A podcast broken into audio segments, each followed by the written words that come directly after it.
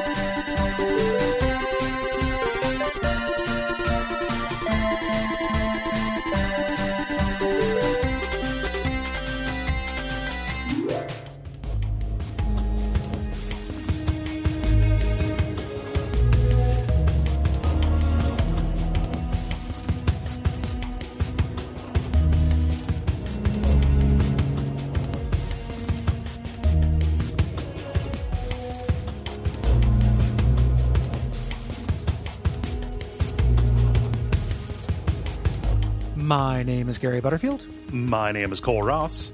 and you're listening to Watch Out for Fireballs. It is a Games Club podcast. And this week we are continuing our discussion of Shadowrun Hong Kong, the CRPG developed and uh, published by Harebrained Schemes for the PC in 2015. Yeah, and this is part two. Uh, as always, I, I imagine somebody on this this wide world just listens to the part twos of these, but Mhm. it will make more sense if you go back and listen to the last episode. It's the recommended use case, but I'm not your dad, so No, you you've downloaded this. You can do whatever you want with it. yeah, yeah, we already got the number. It's fine. Yeah. yeah. What did uh what did we do last time, Cole? Well, uh, I mean, just last time because this is a game where you're doing a bunch of jobs. It's really just the setup. We arrived at Hong Kong looking uh, for our uh, adoptive slash foster father Raymond, only to find that he is possibly dead. Uh, there was shooting near him. Uh, and an APB has been put out for us, driving us underground. Uh, we're looking for him, and we are working shadow runs, doing crimes for a fixer named Kindly Cheng uh, in the slum of Heoi, in the uh, which is at the foot of the Kowloon walled city, where some uh, uh, bad bad chi is leaking out. Yeah, we've gathered our party. Uh, so we have the entire crew that we're going to be uh, going to be using for things, and we're going to get into it.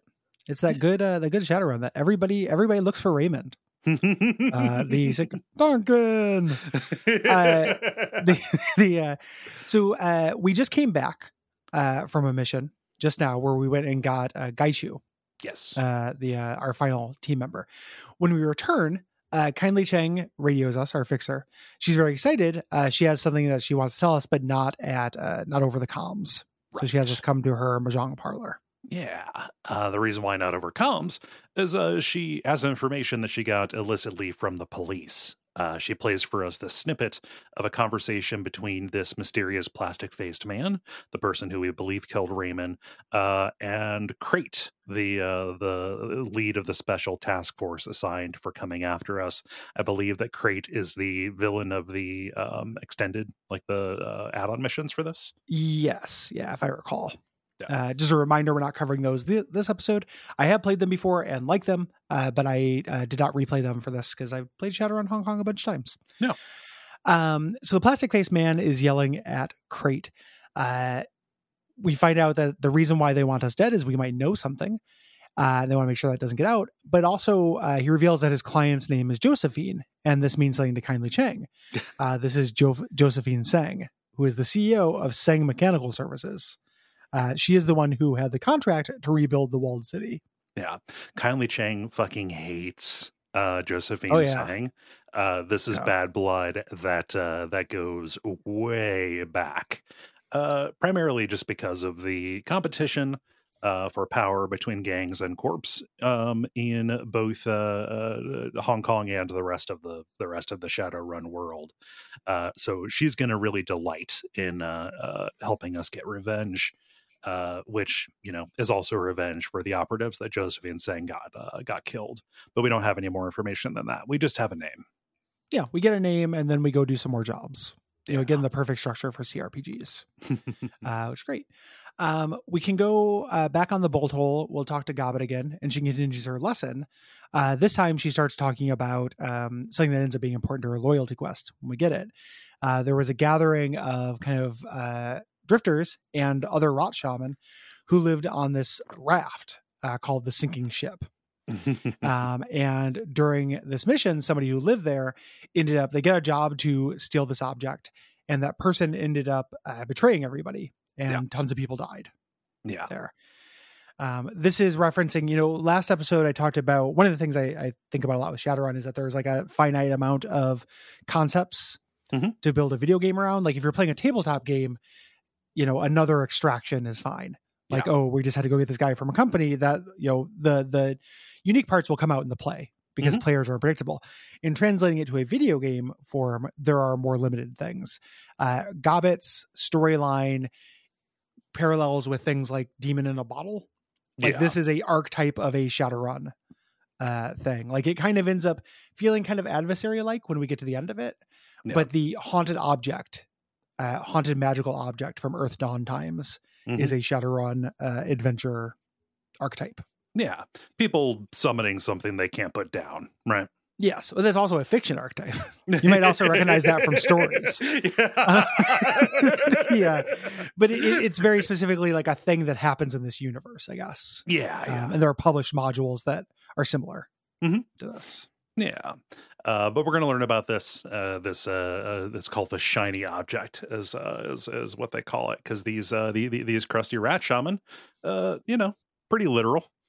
yeah, yeah, quite quite uh, quite crusty, and they love ro- they love shiny objects. Yeah. Uh, we can check in with Racter uh, here again, and he talks about uh, starts talking about his relationship with his drone. Um, his relationship with his drone is very special. He doesn't have to give it specific um, commands, command by command. It acts based on his id, hmm um, and we're going to find out more about this uh, a little bit a little bit Yeah. later. I, I I like that because he's not giving the commands. We are kind of implying that we, as the player, are his id in Yeah. combat. Yeah, yeah there's a nice little meta little bit there Yeah.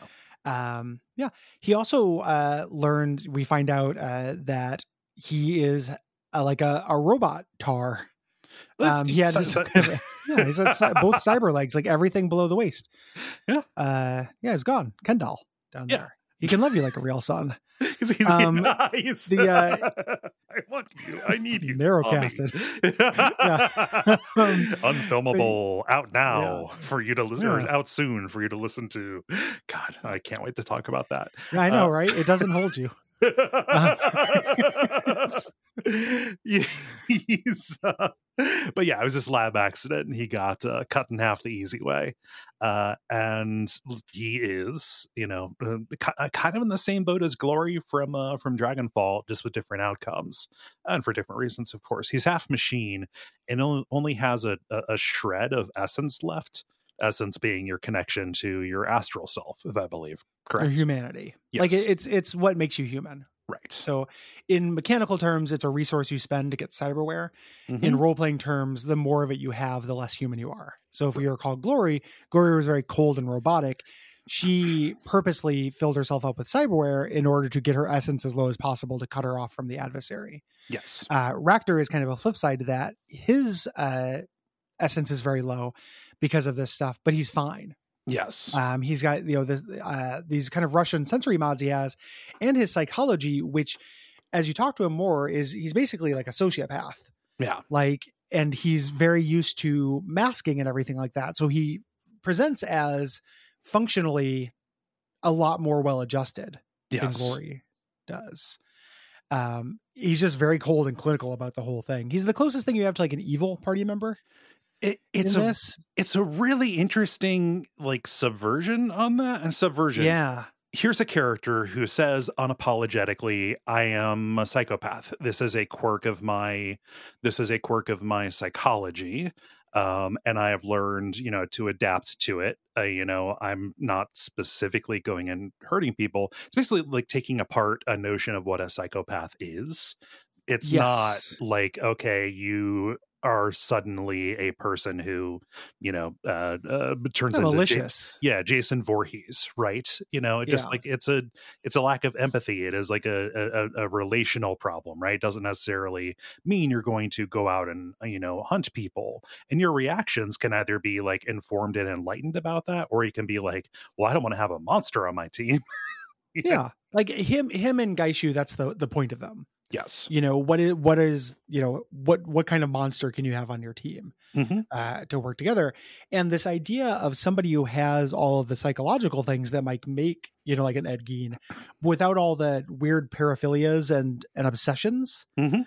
You know, like if if Racter was a different kind of person, he wouldn't feel uh you know, feel thing one about doing those kind of that kind of thing. Like if he was very obsessed with like, oh, what would it be like to you know dissolve a bone in bleach? I don't know. I want to get a shed full of that. Uh, he would do it. He wouldn't feel weird about it. But that's not where his passion lies. right. You know, this idea of him being a psychopath and being, uh, you know, having no empathy, which for the record, like you don't got to hand it to him. That No. does suck. Mhm. Uh, he's in real life. You know, I wouldn't be a big fan of Racter. I just like him as a character in this video game. Yes. Yeah. In in re- Um, in real life, he more than likely would be a fucking CEO. yeah, yeah, I guess that's true. Yeah, yeah, Yeah. Like he would he would be uh intolerable. Yeah. You know, as a thing. But his his whole thing is this transcendence is man transcending the the flesh body Mhm. uh and kind of on this AI route. Um and that's where his obsession lies and it allows him to focus on it. Mhm. Um and he's very very capable of being very genial Yes. you know uh it's really interesting Mhm. like uh, best companion in the game i think Oh yeah. in terms of uh in terms of setup and writing And a walk. Yeah. um the next mission uh, we're gonna do is the loyalty quest for uh isobel isabel i always say isobel because it's iso Yeah. uh, isabel's a side mission here um there's another decker named rhombus who's going to be in attendance in this year's uh, hong kong deck con um so she this is really cool she's like listen i'm going to plan it all and i'll pay you uh-huh. uh, and she plans it all out like does the, this this planning thing like i'm gonna you're gonna get inside you have to go get a, an extra uniform that's in my size and then we're gonna find him and force him to go up to the vip suite Yeah. I love that she plans it and she can neither plan nor improvise. it, it's a good plan it just as soon as something goes wrong it doesn't work Yeah. yeah she gets overwhelmed because like she she's that's kind of her character Yes. Yeah. i love going to a convention oh, that's great. this. It's so Yeah. silly like it's got museum appeal but it, it's not it's less used Uh-huh. you know like you and i both love going to museums and amusement parks and video games Of course. There are no like give me a, a hitman that takes place in a comic book convention. I mean, it's not I mean it's not a comic book convention, but the Miami level in um uh in yeah, Hitman 2. is the closest. Yeah. Yeah, uh, it's a cool idea Mhm. for this. Uh, it's a really fun level. One thing about this though is that the the base um, first floor of it Mhm. is big enough that this is the chuggiest the switch port of this got. Oh, that's unfortunate. It, it's super unfortunate. Like I still could experience it everything, Mhm. but it got pretty chuggy. Like even during combat, I mean, like no, like once you're backstage, it's okay. It's the show floor. okay. It just has a really hard time with the show floor for some reason. hmm Um, yeah. So Uh, so we go through the service entrance, and uh, I I fast talk the chef into Mm-hmm. not sounding the alarm. Obviously, there are multiple ways to do this, but I had the corporate etiquette, so I was like, "Oh, I'm here scouting talent. We've heard you, for you- you- yeah, you you you you you steam an amazing clam. Uh, Yep. they're they're slinging so much clam in this. there's a lot of clams. Uh, the uh, and you you get a uh, the thing we need is a, one of your uniforms Mhm. just for branding purposes. We're gonna have one of our people wear it, so you get a dwarf sized uniform. Uh, there are a couple different ways you can do this. I did it this way as well. Yes. Um, you meet Isabel in the ladies' room, give her the uniform, and she goes to get in position, and she says, "Listen, go mingle on the show floor, just look like a decker." Uh, Who did you bring with you? I brought Racter. Um, um, no, yeah, no, I brought Racter. This is one where you have to have like a only like a couple of people, right? You can't bring a. You can only bring one person. Yes, I brought with you, yeah, Yeah. yeah. Uh, I think I had Duncan with me. Okay. at this point um, for some reason or another, which didn't add a whole lot. But in the last time I played it, if you bring Gaishu with you, uh, he says it's cosplay, uh, the costume and stuff. Again, it's real cute, like the the different excuses you have for having a ghoul walk around. yeah, it's Yeah. easy. It's easy to forget, like the with the way he talks and with uh, the way he dresses, that he is not a time traveler. Yes, he's not like just a samurai. Yeah, creative anachronism.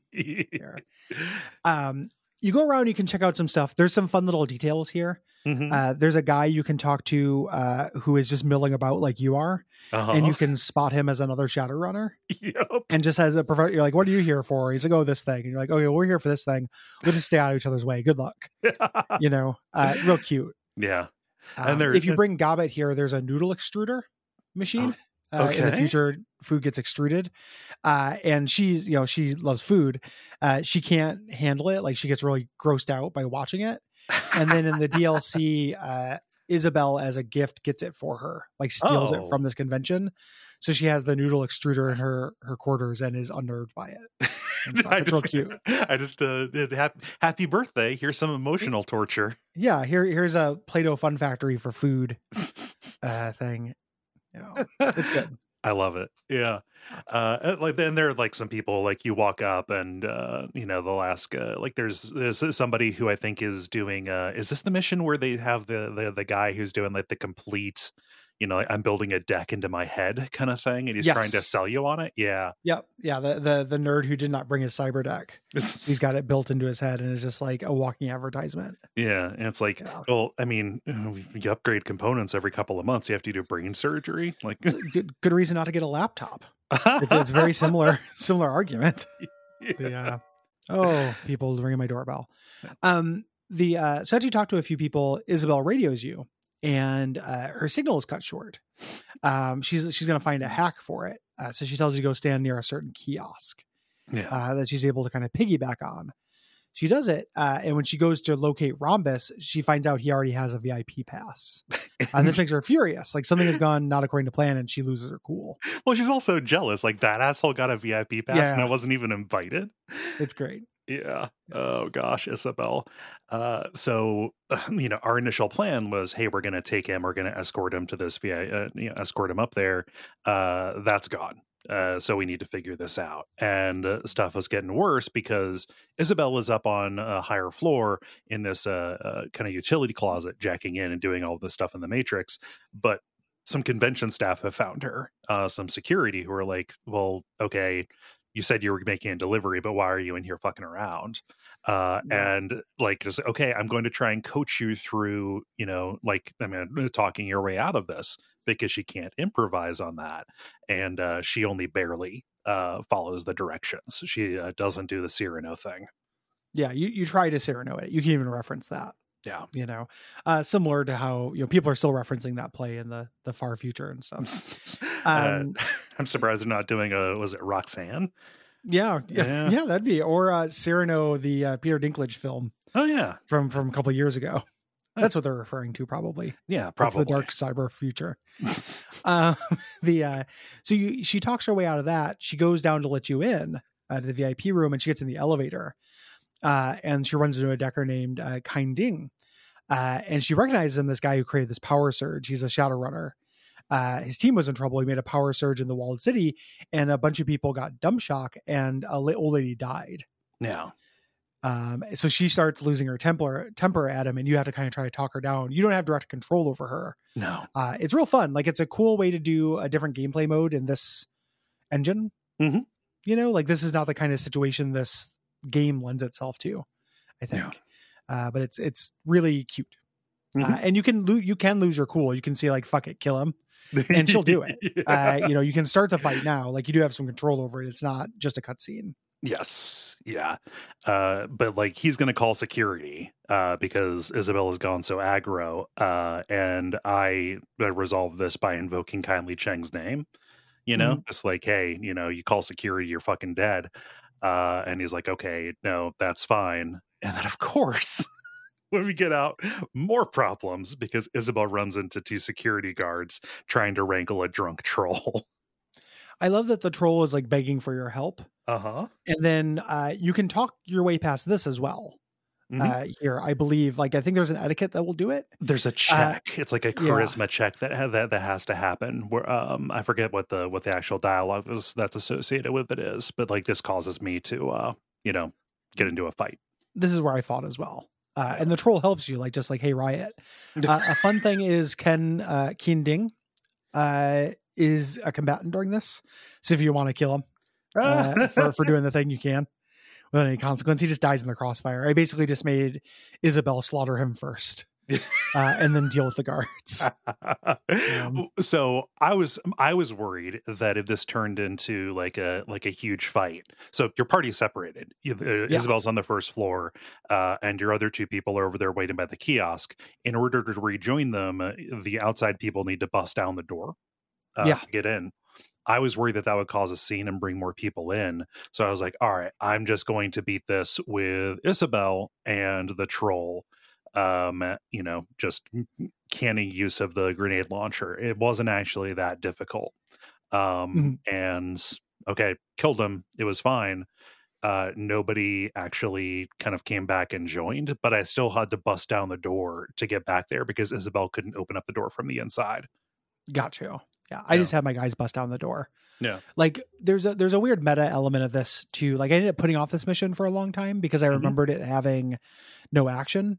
Uh, I really like this mission, mm-hmm. but I I just wanted to get into some fights. Mm-hmm. You know, wanted to play some tactics. So I was like, fuck it, I'll kill the convention. Yeah, I'm a player character. I know how to play the game. um, brought them in. Uh, after you uh connect your your people uh, back together, um, Isabel, you go up to the the actual room. You bust into the VIP room where Rhombus is, and uh, Rhombus is like, "Hey, are you here for the memories that you had me take away?" This is not what she told you the the run was about. No, uh, she uh, said uh, this was like software that we will need uh, to get you know to to get through the walled city if we end up going in there. Yes, uh, and it kind of is. Uh, yeah. She argues, you know, it's not technically a lie, and they start yelling at each other. they have a lot of history, and they get into a big fight. Yeah. Um, I choose to believe that Isabel did not kill Captain Whiskers the cat. I just I don't think they just got it in her. Yeah. Yeah, that seems odd. You know, he yeah. but he thinks that she did, which yes. would cause a lot of bad blood. Yeah. Uh, you know, so but he believes that she did, so Rhombus created this program to troll uh troll all of her posts on Shadowlands BBS. so mm-hmm. like just real penny ante kind of shit. Uh, Create a uh, bot. yeah. yeah. It's going to stop people from buying the BBS. um the uh yeah they're they're going back and forth. They'll keep fighting here and you realize you know you're on a shadow run. So you you cut in to cut this short. Yeah. You know? Um you can uh you know either beat this guy up nothing really happens. You can beat him up you can intimidate him things like that. He hands over this encryption key. Uh this idea this basically that she begged him to hold on to this. Like I'm I'm a werewolf. Lock me up. Don't let me out yeah. no matter what. Here she's saying, yes, give me the goddamn thing. I'll kill yeah. you if you don't. You know. Mm-hmm. Um. Yeah. Yeah. So that is why we're here. Mm-hmm. Yeah.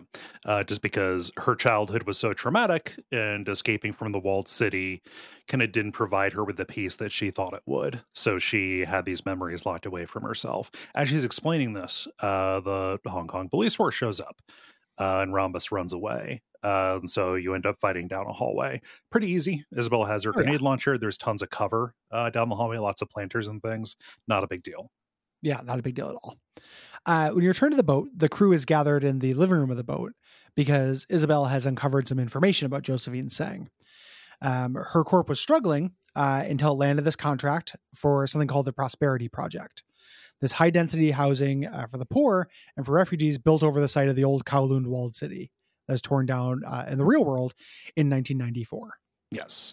Uh, and then rebuilt because maybe it'll work out for us. Yeah, we'll build in the exact same place as a kind of middle finger to the dead. uh, is what we're planning on doing.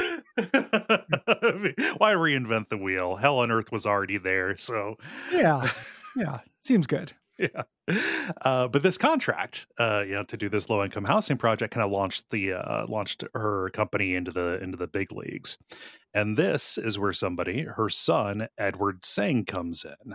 Uh, Edward is actually Raymond, um, yes. our dad. Uh, the person that we knew had another identity uh, before he restarted and started taking care of kids out in uh, Redmond um, he was here and in charge of the infrastructure uh, on the city. Uh, and it's funny because in, a, in a, an anecdote on our end says, well, that doesn't make any sense uh, because infrastructure that's like sewage and stuff, like Duncan remembers a pipe breaking in their basement and it was a horrible, horrible disaster.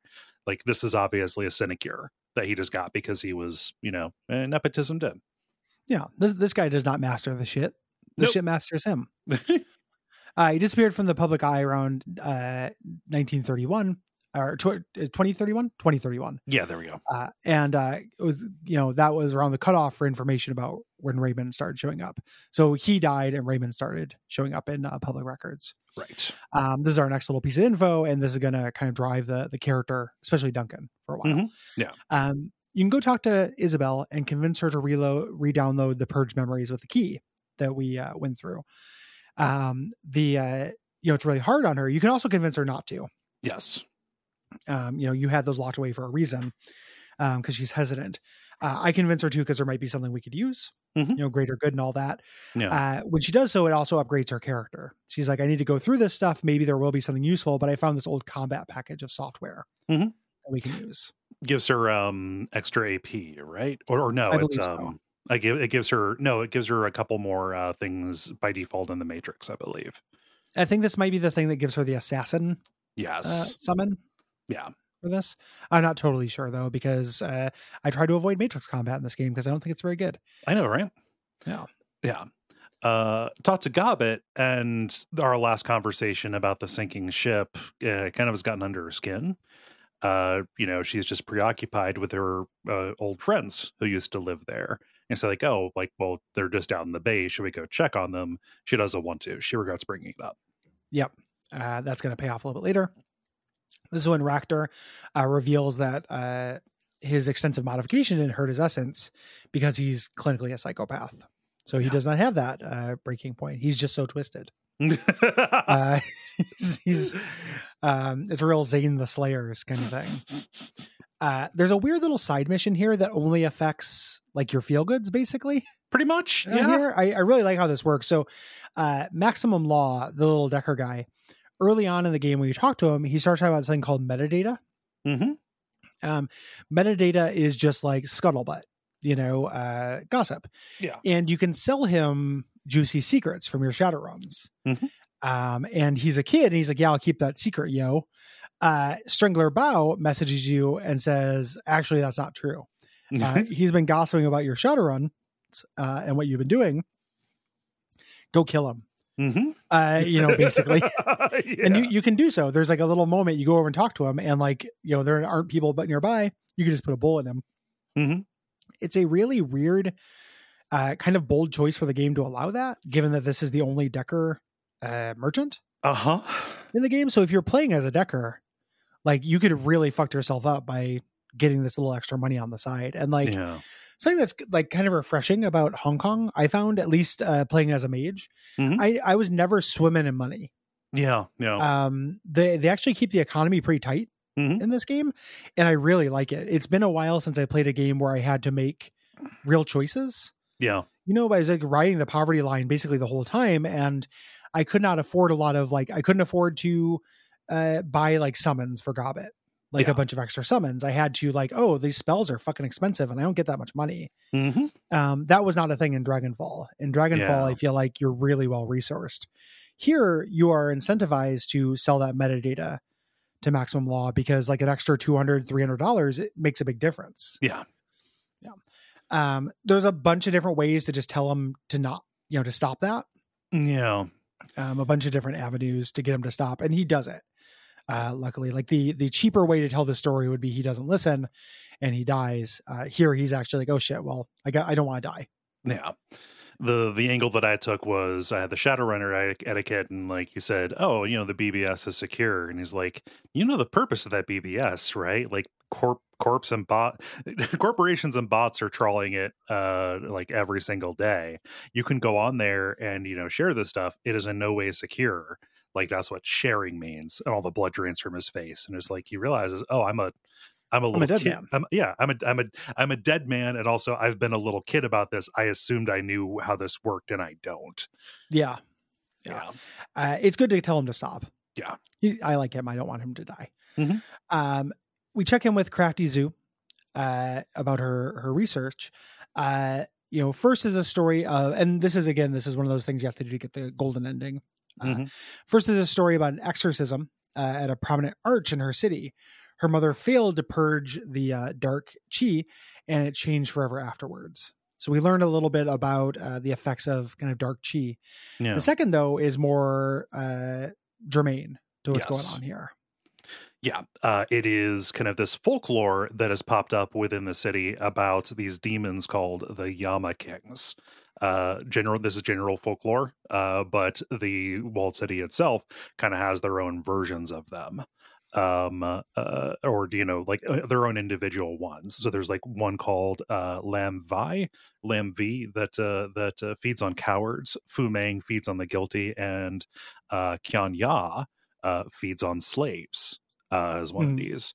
Uh, and as her mom starts writing about them, that's about the time when her notes deteriorate as her own state of mind deteriorates. Yeah.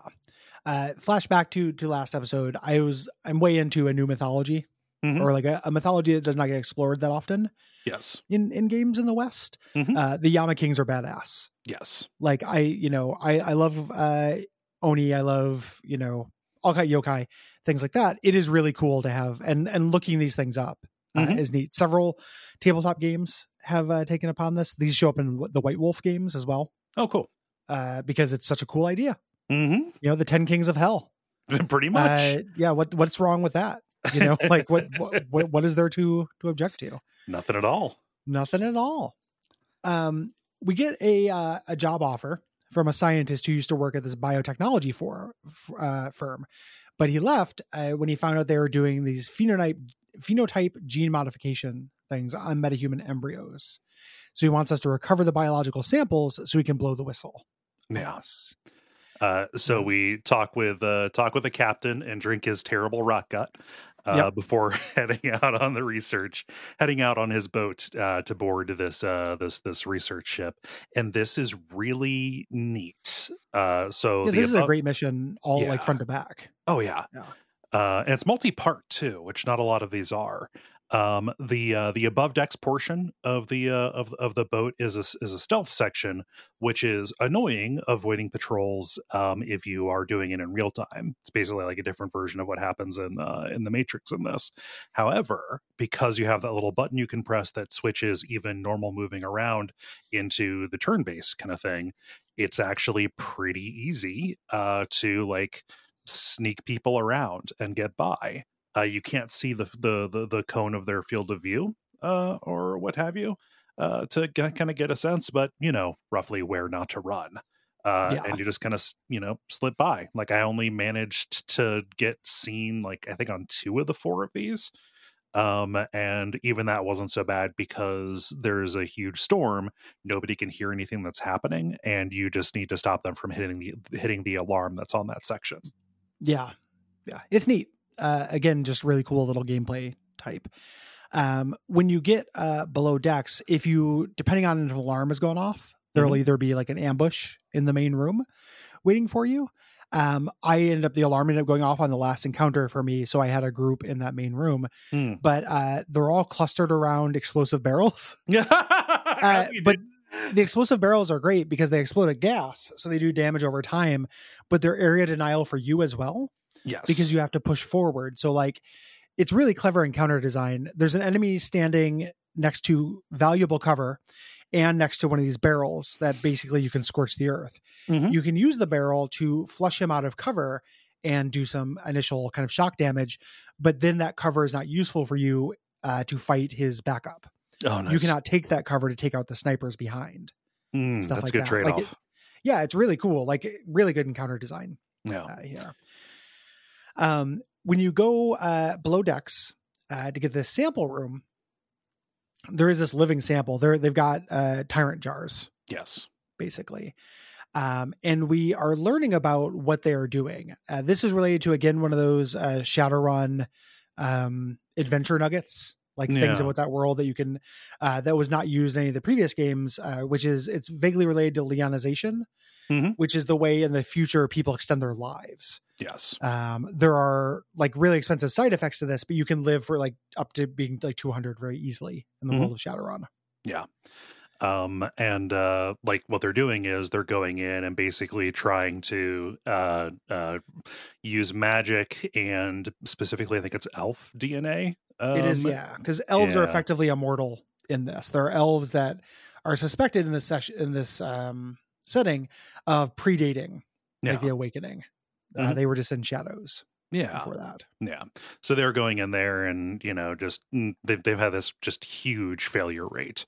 Uh, and in order to actually test this, you know, to kind of, to kind of see, uh, they've been rapidly aging these samples up to a fixed age of 19. But, you know, anytime you induce rapid growth, uh, you can, you end up with a bunch of cancer. Uh, Yes. so just you end up with miserable creatures that are, you know, deathly ill, uh, and living in pain inside of a jar, begging for death. Yeah, why must I be? Yes. You know, why they program me to feel pain? They're they're basically taking DNA from elves specifically. Yeah. Um, after you do this, uh, the the Johnson calls.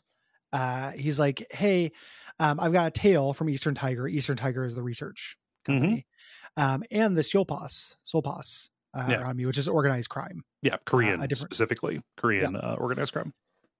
Uh, he's like, "So I can't wire the payment. You're going to have to meet me in person." Uh, in a very cool Shadowrun like twist, though, we get a call after this from the person tailing him, saying, Mhm. "Listen, your Johnson is going to betray you. He's burned several teams of Shadowrunners. Uh, he's actually from Tir Tairngire, which is Portland, Oregon, in the Shadowrun world, Mhm. uh, which is the Elf Kingdom Yeah. uh, in the the United States. Um, he's from there. He's not telling you the truth. Yeah. Um, why don't you, you know, get back at him and turn the samples over to me instead? yeah. Uh, and for me, I'm like, "Mm, no, fuck both of you. like, d- d- n- no, that's that's that's fine. I'm just gonna see how this works when we when we go back there. Uh, get to the meeting place, and by bribing some folks to you know learn uh what's going on here, like yeah, they're a bunch of like heavily armed guys, you know, who've like rolled in here and are keeping out of view. And you can also like hack traffic cameras uh, to Mhm. see um, uh, that the Johnson has brought some mercenaries from Tsunami here. Uh, You know, like waiting, uh, wait, waiting for an ambush. And we kind of arrive at this, you know, kind of town square where we have the, the Johnson on the, you know, on the far side here, um, and then with all of his men, or uh, not at first, but Johnson on one side, and then the tail with all of his uh, Seoulpas uh, folks Mm. there and they're just both pains in the ass. So I decide a pox on all your houses. This is going to be a battle royale. It ends up, yeah, the the best, you know, quote unquote best in video game terms, the most favorable outcome in terms of getting benefits and uh, kindly Cheng liking it is Mhm. to fight them both. Neither of which are good. You know, neither Yeah. of which are good folk. Um, it's good that you can uh, betray one of them as well. Mhm. So I told uh, the second guy, I was like, "Yeah, I'll I'll fight. You know, I, I will join you." And then when he's like, "Oh, thank God that's over," I'm like, "Surprise, motherfucker!" And then you, you kill him um, and take them out, and they will just fight each other Mhm. for for a whole while. But they'll it's a three way fight regardless. It just Yeah. it- it's kind of rough. You're stuck in the middle. Mhm. Um, there's a hacking point. They're both standing in big puddles next to uh, sparking electronic things. this Uh, mission, this mission, and people with self preservation. yeah, just not doing a great job with it. Um, and you can get get a hacker to go in there and shoot electricity out. Uh, but again, I was trying to avoid decking Mhm. uh, in this game, and the uh, so I did, did not do that. I let them fight each other. I ducked around the corner and then just took out stragglers. Yeah. Um, a cool thing about this is both sides have a unique weapon Mhm. you can pick up after you take them out. Um, there's a unique uh, shotgun and a unique um, assault rifle. There. That it's frustrating because I got the shotgun, but I didn't get the assault rifle, even though I killed both of them. And I was Hmm. built for uh, I was built for assault rifle. So I don't know what exactly what determines that. yeah. No So- well. Yeah. Uh, so we head uh, head back home. We do a rest because you need to sleep a certain amount of times again for that uh, golden ending. You have to t- hang out in the dreamlands. Uh, when you wake up, uh, you're, you're having the same kind of dreams. These uh, great columns stretching up in the sky, these grinding and broken gears. Um, when you wake up, one of your molars falls out. Uh, so the dreamland is affecting reality. Yeah. Uh, people in the dreamland are losing their teeth. hmm Uh, so uh, that's that, that, that's got to happen. Uh, I so I hit a lot of these. I didn't. Something happened where I didn't get the golden ending, which okay, fine. But I wish I knew what I had missed. But I did get this one. Yeah. it's yeah i don't i don't know what it is you, you have to know uh, the golden ending is when you bargain with Mhm. the uh the yama king at the end. Uh, you have to learn, uh, you have to do a bunch of things and then learn a specific piece of trivia about how they work Yeah. To utilize it against them. Mhm. Um, which again, I've done before, but I didn't do this time either. Yeah. I got the like the second, the the eh, it's pretty good Mm-hmm. ending. Uh, I also the way I role played it was not particularly sympathetic to Raymond. No, true. So, yeah. yeah. Yeah. I mean, and and it's uh, left ambiguous. You can be, you know, forgive him or not. You I get a lot of to, so get a lot of options. Yeah. yeah, get tortured in hell for eternity. Uh, piece of shit. It's a video game. I'm a dog with a chew toy. I wouldn't do it in real life, but you know. Uh, so you check in on Duncan, and he has not taken the news that his father is living a lie uh, very well. I was Yeah. watching archival footage of Edward saying, and you know, just wondering, okay, like who was the man who really raised me, right? yeah, and and we kind of talk about how I used to have this surreal ability to kind of like de-escalate them um, Yes. when they got uh, when they got into fights back in Redmond. here's a, a little gameplay bit that ties into this golden ending or the ending thing. He's like, "Do you remember what you used to say?" And you have three options. Mhm. You can choose any of them, but remember you have to remember it because you end up evoking it again later. Mhm. Um, we just did a game where something similar to that happened. Uh, try- and maybe it was in devotion. There's a thing where you have to remember what you said. I can't recall. Uh, we talked to Gaichu uh, now, and he talks about his old unit uh, ambushing him. Uh, how he managed to kill two of them. The other two have been hunting him ever since. Yeah, um, the way that their the systems work for the Red Samurai is they need to kill Gaichu before they can uh, replace them, Yeah. replace him. Like they can't just you know treat him as dead. It's a Right. it's a mark on their honor that Gaichu's still alive. right. Um, and you can uh, encourage Gaichu to to you know turn the tables, like stop Mhm. running. Uh, and he just needs to think on it. This is setting up his uh, loyalty quest uh, Yeah. very, uh, very obviously. Um, go talk to uh, Isabel and you know start picking through her recovered memories. Um, but um, she says, "Hey, more pressing than that." Uh, uh, or wait, no. She says, "Yeah, uh, recalling back, uh, Gobbet uh, was the one who helped me uh, escape the walled city." Right? Like, okay, wow, I didn't realize you guys went uh, that far back she doesn't want to give more information about this. You could go ask Gobbet, like, okay, like, what's your side of the story on this? Uh, but she's gone. Uh, she is not in her room. Her disgusting pot of perpetual soup is just is is going, and that's it. Uh, she has uh, kind of abandoned us. She has left. She has left on her own to go check out the sinking ship, most likely. Yes. Uh, and in a cool story and gameplay integration, if you've been relying on Gobbet, you cannot have her until you go get her. Right. Uh, you can you can continue and do other missions, but she will not be available.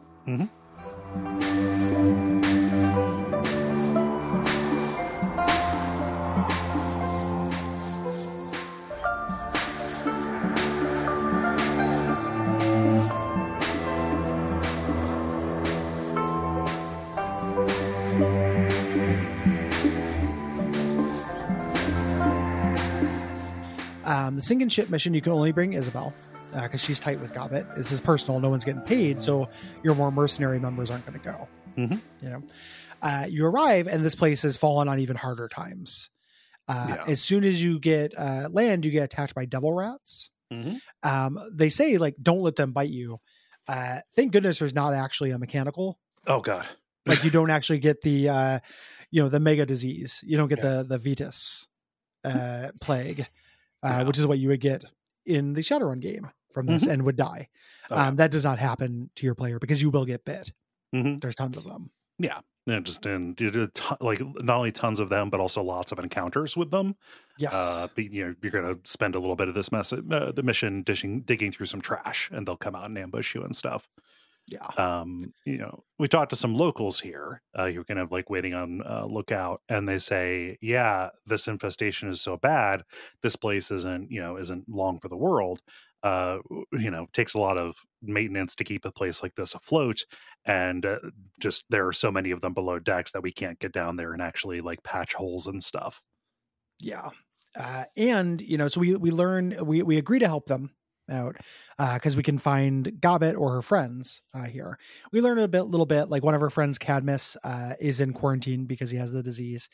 We have to do a little business to uh, get past this trap they had set up, this Mhm. anti-boring device that floods a channel with electrified water uh, there.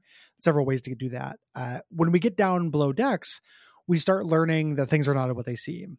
Right. Uh, Malvina, Gobbet's old friend, has become this very draconian ruler, uh, and there have been a few failed mutiny attempts Mhm. uh, against her in this kind of loose, uh, you know, conglomerate here. Uh, there's somebody who was gut shot because of this grudge. We can heal her. This is all going to lead to a little bit later uh, if we choose one of two options Yeah. uh, for this. Everybody's doing kind of, uh, uh, you know, it's a good life kind of thing. You know, Yeah. like it's effectively mind control because everybody's convinced that the whatever is at whatever is at, at play here can read their thoughts. You know, Yes. so their their will is their will is kind of broken. Uh, the two locals who uh, who greeted us, like, okay, we're going to lead you to this door. Uh, I mean, just like you want to you want to see them, we'll take you we'll take you below decks. Uh, you know, if you so you can help us, you know, ta take care of these rats, right? Um, and then Gobbet shows up, says, "Hey, don't go through there. It's a trap." Um, and it starts a fight. Yep. Uh, when you kill one of these people who is leading people into these doors, the other one surrenders. Like they're not, you know, zombies. Mm-hmm. uh, and basically apologizes and says like we have to do this you know again uh, because whatever is in control of the ship will kill us as well Yeah. uh, so you, you basically you end up sparing them gobbet says yeah i came to see what's happening you know but this place is doomed i'm going to scuttle it i've been placing charges everywhere it's going to go down uh, classic gobbet that's cl- such a grunk the goblin move Um, yeah. Um, oh gosh, yeah, uh, and she, she just the the whole point of this is uh, she's been very impulsive. She's a very impulsive person. Is kind of like, hey, is that actually a really good idea? Like, there are a lot of people who live here and rely on this place. Uh, Yeah. she she's convinced that it's the it's it's it's the right call. That's the only Um, thing to do Yeah, um, when you get into the quarantine room uh, there you can talk to cadmus and we find out what happened uh, that shiny object uh, that artifact was uh, kind of changed and possessed Mal. She was a rat shaman, and now she's a rat rat king, basically a uh, toxic version of Mhm. a rat shaman. Uh, for people who don't know, rat kings are real ass things. Mm. Uh, it's I mean are they? That's a, apocryphally, okay. but they so I've read uh, they I think that they've read about like I've read about how it can happen. okay. They tend not to be as like grandiose as they are in the the versions like the PT Barnum okay. versions. But what can happen is because rats, if they live in very filthy uh, areas, Mhm. their tails can get knotted up with like goobers and shit and stuff. Okay. Uh, it's basically several rats with their tails tied together. Gotcha. Uh, is a rat yeah king. yeah yeah I just it, it's one of the one of those things like uh, spontaneous human combustion where like it, it says it sounds like oh yeah that's magic but it turns out no everybody was just covered in flammable shit and smoking all the time Yes. yeah. Everybody was, uh, you know, went to the Gasoline Gallagher show where he smashes gas cans that have painted patterns like watermelons on them. and then they did the lindy hop yeah, yeah. The uh a fun if you if you run tabletop games and you want to have your characters have to have a cool reagent, Uh-huh. uh, Rat King is a real good one. Hmm. Like you you know, you can do this cool magical thing, but you have to find a Rat King, and that Yes. sends them off into cool dangerous places. nice Yeah. yeah, Uh, but uh you know toxic version uh, i mean uh a toxic shaman as well like uh Mhm. just uh somebody whose uh spirit has gone bad in some kind of way. Like this this is how this is how you get dungeon bosses. Yes, it, it- exactly. yeah. Um, um yeah and uh, she's physically invincible now uh is uh, is basically what it is. You know she's just a- an amalgamation of a bunch of toxic rat spirits and uh she is uh she's untouchable and we're given a choice for how we want to proceed you know we can solve the malvina problem by scuttling this place by scuttling the big raft or we can uh, you know try to take a shot at her and save the boat uh by trying to organize another mutiny Yes. Um, so two two different endings here, both of which are fine Mhm. in terms of uh, things. One of them is the the good ending. You're not mechanically punished for either one. Right Um, you either start another mutiny and go down and fight, or you go and plant charges uh, Mhm. for this. And Gobbet is very reluctant to fight the whole time. She's like, I really reserve the right to sink this place.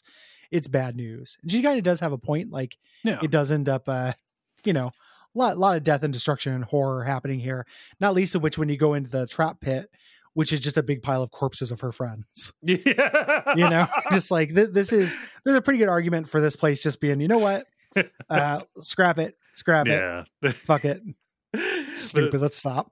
the the the, the, the, the, the argument the argument uh in order to, uh, the argument in favor of keeping this place is everybody here would end up being funneled into the walled city anyway Yeah, you know so like, Like, but, yeah she's not so crazy that she's like sink it with everybody on it. You know, like you, you're saying no, sink it, but give everyone a chance to escape. yes yeah yeah um and you don't have to make a decision like you can arm all the charges but you you know you make your call when you get to like this uh, uh data uh, uh data point right uh to ring the ring the security bell or whatever i decided to fight because i wanted to Mhm. fight a rat king that sounded cool Yeah, Of course. yeah, yeah. I I uh, also uh, fought as well. Yeah. Um. The uh. So you get into a boss fight uh, with the Rat King, this Eldritch uh, dark spirit uh, thing. After you do some damage uh, to her and fight her, uh, she summons some demon rats and she puts her shields up, so she's invincible. Mhm. Uh, Gobbet has to go and grab the shiny object from the desk in order to take down her shield. Yeah. And when you do so, she's able to control the the demon rats. Yeah. Uh, so you can send her own demons after, um, which ends up helping. She's pretty easy regardless. Basically, any large enemy like this that can't take cover goes down very quickly because you can A, focus fire, and B, they can't take cover. So critical hits are open on them, you know? Yeah. It's it's it's the tabletop thing where turn economy trumps all. Yes. You know, uh, there have been there are tons of essays about this on uh, on YouTube Mhm. uh, in terms of like D and D shit. Yeah. You know, it's, it's something people have been struggling with with, with tabletop games forever. Mhm. Um, after you kill the Rat King, uh, Gobbet's like, "I'm I'm leaving for good." Uh, she throws the shiny object overboard. Like, Yes. get rid of it. And like like the Uh, heart of the ocean, James Cameron, Avatar 2. Uh, yeah, finally. Uh, she she gets a really cool power up for doing this. Mhm. Um, if you talk to her, she finds her. Uh, so back at back on the ship, you talk to talk to Gobbet. Uh, the her totem delivers her a marble mm-hmm. uh, every day if she ever throws it, and it basically uh, is a thing. It's an area of effect that makes people ignore enemies. It's so I- good. well, it's this is this is now since I was playing a mage and I had blindness uh, and forget, and then I by this point I had also gotten charm. uh huh. I had four things on cooldown that made people not fight. Uh, it was ludicrous. like I don't the the the charm one took three AP. So like I had to uh, either be hasted or I had to you know once you get the extra AP the bonus AP it Mhm. took up my whole turn okay. you know so it was it was a real risk reward but between all of them like again just dominated like Yeah. the uh it's probably you know when i think about this game which i i really really love the the two biggest flaws are the matrix still kind of sucks and it is too easy Mhm. um you know it is it is a good level it's fun to go through and everything but i could have definitely used a little bit more rigor Yeah. because by this time i was invincible hmm I mean, and like, like, yeah, if you if you raise the difficulty, there probably would be like a slighter, uh, you know, smaller chance to hit on uh on on some of those uh, as as they went. But like, I don't know, Ma- you would still get enough of maybe. them off. Maybe yeah like I my, don't, my spell casting was like at like eight yeah, you know it was it was above human and my wisdom was was that high too. Like i was above human limits on that stuff because i didn't have any reason to diversify my stat spread. Yes, you know so i was hitting with every spell. Hmm. like no no problem. And you can buy a fetish from uh crafty Xu that allows you to increase those stats by one on their own. Yeah, so like by the end of the game they're effectively 10 the human maximum is supposed to be six wow, for for those in terms of stats. So like pretty pretty nuts. Mhm. Um, it might have made a little bit of a difference in terms of chance to hit, but since what I was doing was not damage, you know, which could be scaled down or ameliorated by hit point pools, Mhm. I was doing turn denial. Turn denial just trumps all. yeah, It, crazy powerful. Mm-hmm. Uh, yeah. Uh, still useful. You know, I was not a mage. I only had Gobbet support uh, kind of stuff. So uh, anything that helped to do turn denial was uh, was welcome. Yeah, and and just being able to have it refresh, so it's not a consumable. Mhm. You get to use it once per mission. Yeah. you know, but it will come back every time. See the aforementioned point about um, you know this being a game where the economy matters, right? Yes, yeah, very much so. Yeah. Uh, there's some other stuff you can do once you head back, in addition to talking to Gobbet. Gobbet. Mhm. Uh, the main thing is you can go and talk to Kindly Cheng. Yes. Uh, she says, "Oh, I have learned the plastic face man's identity. Uh, his name is Lee Tai Lung. Uh, she is Josephine Tseng's wetwork guy. So makes sense. Lines up. We have a name. Uh, his plastic face is part of an entire artificial skull. This is of, this is a complication. He has modified his brain um, with uh, with a cortical implant uh, so that all of his client compart- uh, all of his client information is compartmentalized. Uh, it's basically on its own little hard drive in there, so that uh, if anybody gets a hold of him, or just after a mission is over, he can just erase it. He wakes up basically as a new person, or at least mm-hmm. memory of the job, nothing sensitive. And this is a huge value, uh, a, a, huge value proposition for him. Like you would hire this guy yeah. because there is literally no way for somebody to be more discreet. Yeah, it's a huge branding win. Yeah, uh, for him. Mechanically, this also corresponds when we when we get our third action point mm-hmm. for our whole team, uh, which is great. That yes. makes a huge difference. Yeah, um, just being able to use uh, two AP actions and take cover mm-hmm. is huge. Yeah. Um, when uh, when this happens, oh, this is uh, I just really awkwardly shunted that in the middle here. I forgot this is still part of the same scene.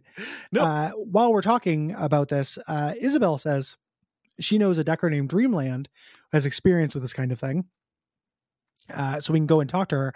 But kindly Cheng, in no uncertain terms, says, wrap up any of your business. Like once we start this, we're gonna have a limited window. Uh, you're not gonna be able to go fuck around. So do all your side stuff. Yes. Uh, I, I really like that games do that now. Me too. Uh, it didn't used to be. Uh, uh-huh. if you Google like on GameFAQs message boards are full of like point of no return mm-hmm. you know, post for these things, and just the game just being like, you know what, you should. Re-. And it's it's not so artificial. No. Like this, it isn't making sense here. Like once we start this, he's gonna know where he's like his channels will get to us, mm-hmm. or his channels will get back to him, so we will have a limited window. Yes. Like it's actually more ludonarrative consonant mm-hmm. that she tells you like once we start this we can't stop yeah then it doesn't feel artificial it doesn't feel like i'd save my game if i was you you know, like I'd save my game in a new slot if I were you. you know, it's not that. Like it makes yeah. sense diegetically as well. Yeah. Oh gosh. Uh, so we can go do the rounds a little bit more. You can talk to Duncan. Um, and we just we, we talk about this huge fight that uh, Duncan and Raymond had. Uh, shortly after Duncan, you know, fell back in with his Baron friends. You know, he was taken out of the street, and then he was sneaking out, uh, doing uh, uh, doing bad stuff out there. And you know, we have to recall like which saying. Oh yeah. Yeah, yeah. which saying of Raymond's mother's we use to uh to diffuse the fight. You know, all of them relate to l- listening and understanding, basically. Yeah. This this is the thing you have to remember for the end game. Yeah. I never got a prompt to bring this back up. Oh, it's uh yeah.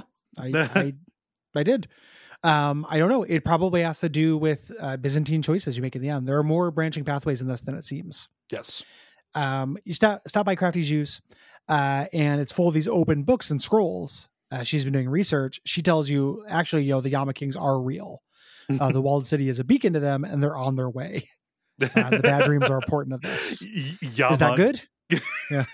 Yama gonna be here. Yeah. the Yamama. Uh, it's it's happening. Um yeah, no good. oh my gosh. Yeah. So uh, I'll believe the mystic. You know, yeah. we've we've seen enough. Um no.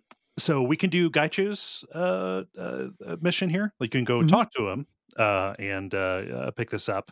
Uh, Gaichu has learned that uh, some red samurai matching the description of his old unit has come to Hong Kong. like, okay, it's a unit of, of, of, four. Normally they go in five. Um, and he wants to um, take the fight to them. Basically, steal this drone uh, for uh, the the Johnson who uh, gave you know gave him the information on where they were going to be, uh, and then draw the Red Samurai into, in, in, into a trap. Um, yeah. So due to proximity, they'll be dispatched to yes. protect the drone. They won't know that Gaichu is there. Yes. Um, so you go. Uh, the outside is lightly guarded. You make your way inside, and you find the scientist who hired you, uh, Tanjiro, who uh, Gaichu knows from mm-hmm. back. Uh, you know, the job part of the job is for him to fake his own death. Uh, here, just you know, I love when there's like a, a kick the puppy option in dialogue and it makes no fucking sense. Yep. You can just literally be like, "You've seen too much." like, it's like, wait, what? No, no loose ends. the whole job is to make a loose end. Um, uh, this is really cool because you're you uh, are setting out you know stealing the drone and you can set up uh, for this thing um, there's a quarantine room uh, where they're testing uh, para animals and you can set it up so you can control which red samurai will go through it hmm basically so you get to choose which one you don't want to deal with Yeah. um, of their archetypes i always choose the mage i don't want to Mhm. fuck around with magic No. um the uh and then you bring in the red samurai uh they're not tough no. uh, really you know for being this legendary unit um this is where that rigor problem especially with 3 ap i'm fucking invincible oh yeah. there, there's nothing that can happen to me uh, Mhm. in the game Yeah. No. It's just it's just three guys. Like. yeah, You know, and you got to bring Gaichu on this. I hadn't really been relying on him. Um, uh, so it was a little bit rough uh having somebody who was just purely melee on it. Um, Mm-hmm. but also not that big of a problem because Gaiku Gaichu can do a bunch of damage with his different stances and stuff. Gaichu's very uh, effective in Yes. When you take him out, you could uh, he confronts the captain, and Gaichu wants revenge. Like he's like, I'm gonna turn you into what I am. I'm gonna turn you into a ghoul. And he's like, Well, I'll just do what you never did. I'll kill myself. He's like, No, you won't, because I'm gonna cut off your arms and legs. Like I, I'm basically gonna make you a terror stump. And the uh he, you know, is is basically gonna torture this dude uh, yes. here. And you can let Gaichu do it. Uh, the other thing you can do is talk him down, which is what I did you know basically this isn't you like you you are better than this this is Yeah. what they think you are hmm you know Yeah. um, yeah, just a little, just pump the brakes just a little bit. You know, just give them, give them. Yeah, it's yeah, already give pretty it's Yeah. already breaks like it's in, in most circumstances that's as fast as you can go you know, like the um like yes there are fates worse than death but death is already pretty extreme you know?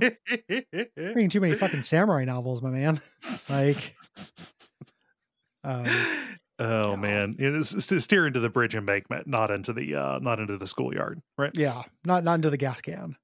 Um, you you convince him not to do it, regardless of which uh, he gets his sword. So that's his uh, upgrade, and it's a very meaningful upgrade. Yeah. Gaichu is effective the the whole game. Yes. Um, yeah, and it's a nice little end for him. Like I like Mhm. it when you talk to him, and he's just like, "Yeah, you've basically learned my loyalty forever." Oh yeah. Uh, you know, this is this is awesome. Like, of course, I'm going to see this through. You can be like, you can go talk to him, and be like, "What what will you do now?" And he's like, "What do you? What the, is that joke?" yeah. Like, I'm going to help you out, buddy. Like, it's it's Uh-huh. very sweet. Just like this is the basically everybody you know just once you reach this point it's it's like a you know it's like oh this is just a good arrangement for everybody involved Mhm. here right? It's like yeah no we're just gonna we're just gonna keep on doing. I mean at the very least i'm gonna help you solve this raymond stuff. Like uh, yeah, yeah. and you know you just you kind of talk to him like this is just a real kind of self-actualization thing right? Which is he, he is you know fully detached from his past and you know able to be his own person still living under a version of this code but you know not uh not hiding he's figured out how to embrace life as a very particular kind of thing this cool samurai uh, something I found out between when we recorded the last episode and this one is this is a character from the metafiction. So this character is in novels and in source books. okay Gaichu.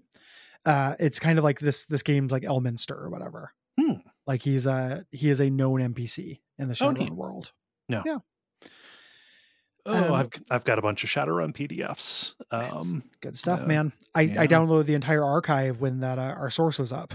I, Ah, on my hard drive, I have every Shadowrun book that's been printed up to like a certain edition. i uh, Uh, I, I, I mm. still I still check that URL sometimes I want it back. to see. I want it back so bad. I Not just I- like Yeah, Uh, like mm. If something's good i'll I, I buy it you know like that's fine but like um I, I just like learning about new stuff you know just too. like oh yeah just oh that name of a thing looks neat like oh this is something that like a person made in uh, you, you know some kind of free pdf maker it's like a homebrew system or whatever that's neat well, and just stuff that went away. Yeah You know, like table old tabletop when it was like back in the Wild West before it got good.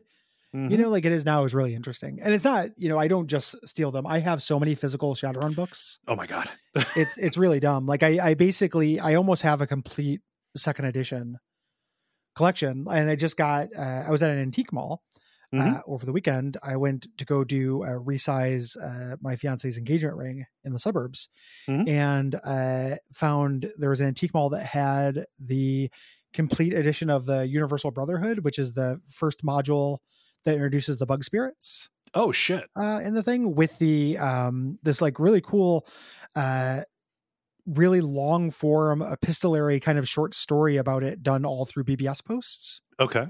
And then an, an adventure module Hmm. uh, for it. But like this short story about all these amateur, you know, the future Reddit detectives basically Right. uh, right. learning about the uh, the Universal Brotherhood, this kind Mhm. of um, homeless initiative that was undercover for recruiting bug spirits.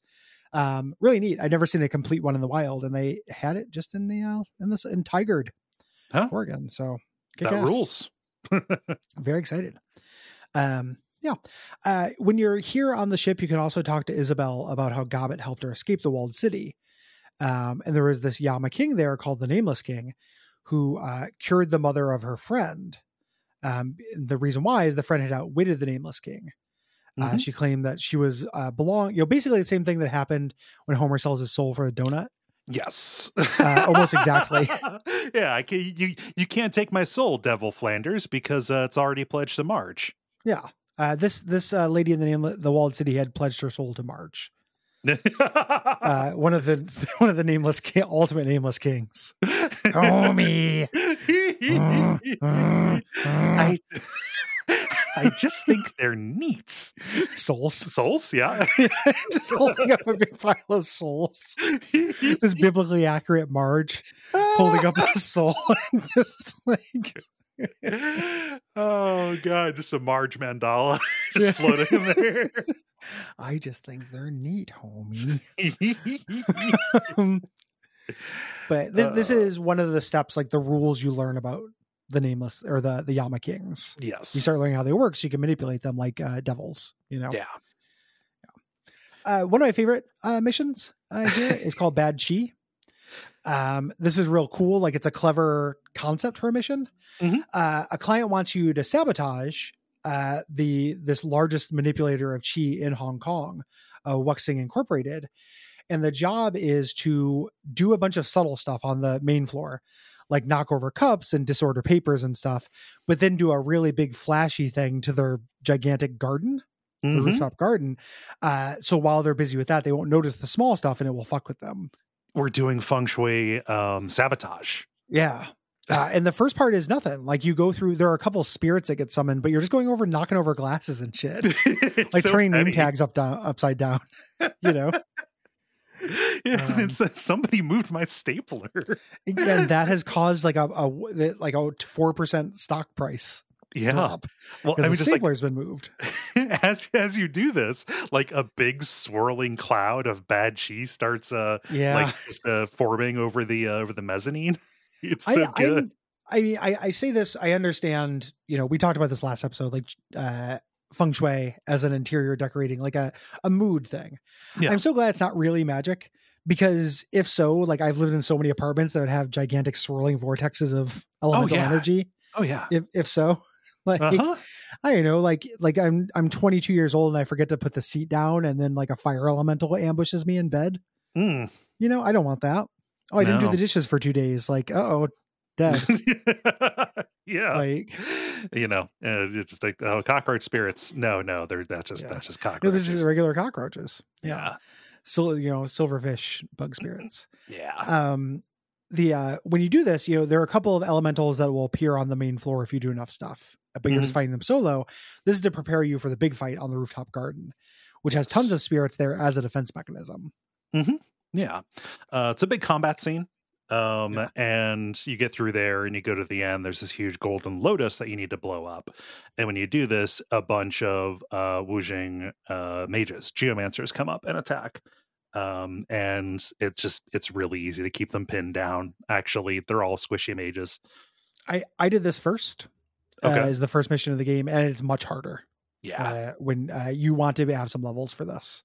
Mhm. Um, so it was, you know, they they do a lot of damage and they do uh, area of effect Mhm. stuff. Um, so you have to be very careful about your spacing. yeah. It's doing the that good good tactical CRPG thing where you heal people when you're close to them generally. Mhm. Uh, but keeping people close to each other makes you vulnerable to grenades. Similar, Love you it. know, just XCOM stuff. Yeah. Yeah. Risk reward. Mhm. Um, when you leave, Isabel's like, "Yeah, I can tell this is bad. I can feel it. Like this is really bad." And when you go back and you read the after action thing, it is like their stock their stock drops like two points. you know, and that was enough. Like we're dealing with such huge sums of money that that made a huge difference. Yeah. Yeah. Neat. I love it. Just excellent use of the setting and the mythology. Yep. Yeah. Uh, another great mission here. Exit stage left. This owns. Yeah, this is real good. Um, we get a message from a guy who wants to meet us in real life in the Mahjong parlor. And it's this uh, film producer, uh, Dr. Shen Yang, who's a real piece of shit. This guy Oh, seems yeah. like he kind of looked like he reminded me of Quentin Tarantino in like Mhm. his uh, facial facial expression. Like, you know, he kind of looks like a punch doll. Yeah. It was kind of like that uh, to me. Um, he wants you to get blackmail on his competitor uh, to stop them from releasing the second season of their very popular like soap opera, essentially. Yeah. Um, so I love this kind of corporate sabotage. It's it's neat uh doing uh do, doing Hollywood uh kind of stuff. You know, like Mhm. no like what a small thing, but there's actually money involved. Um they so they they call like just regular 2D like non-sim stuff trid. What's that a what, what's that a short So short for? That's not 2D, that's 3D. That's Trideo. 3D Trideo. video. Okay. Yeah, that's just uh, it's 3D movies. Gotcha. Yeah. Yeah. Um, uh, yeah. So the target is this producer Neville Ya. Um, uh, and there's some suspicious stuff around him. Uh, he recently had a very severe car accident, but recovered suspiciously quick, uh, suspiciously quickly, uh, implying that he spent large sums of money, possibly that he's been embezzling from the studios. So, Yep. like, they were sent there to go and, uh, you know, to go and you know basically dig this up and use that as leverage to get him to uh, to fire their uh, fire the head star. Yep. Uh, he wants you to go to the party. Uh, he's going to get you, uh, you know, there's a pseudonym for you, Argyle, and you want to dig something up, but he's like, don't cause a shootout. Don't go to a fight. Right. Uh, that won't work. Um, you head in. Um, you can get the, uh, there's a little jack point in a closet where you can get his apartment number and door code. Uh, and you can get an invitation to the party. You can intimidate people. There are a lot of different ways you can do it. yeah. uh, get into the party. Um, there's when you're there, you can also get kind of bonuses for getting uh, one of his stars out of her contract. Mhm. There, uh, that's kind of our secondary goal. Yeah. Um, so there's there's a lot of different ways of doing this hmm uh, here. Um, you can go uh, up to his room investigate things, and then go down to the the wait staff and be like, "Hey, I want to get into his like forbidden closet of mystery." you know, don't you want to stick it to that guy? You can bribe him. Um, there's a lot of different ways to do this. yeah. Yeah. Like I just I I, I convince the, uh, the the star, the one we have to get out of the contract. Um, I convince her like, hey, you know, just uh, Neville, uh, send send a, send a bunch of us up to you know check out his house. Uh, but uh, you know, still missing. Do you have the key fob? Or the, the the door is still locked. Do you have the key fob for it? Uh, stuff like Mm. that. Um, uh, we um uh talked to when we talked to that star you know we kind of get some information that um uh this new person has shown up uh but uh th- that's been hanging around the studio quite a bit but neville has never introduced her. Um you can talk to neville about this and say he says like oh the accident wasn't as bad as the new the news feeds made it look. Just this drone truck ran a ran a red light welcome to the future um and um we ask about this woman she says, "Oh, this her name is Miss Fang. She's this early investor from Eastern Tiger." So, like, there's a bunch of red herrings about what might actually be going on here. Yeah. Yes. Yeah. When you get into the apartment, regardless of how you get into that back room, oh, when you're in the apartment as well, there is a straight up bottle of blood Yep. uh, of wine. it's just like uh, that you can you can drink if you want. Uh, you know, giving you a very strong hint of what's going on.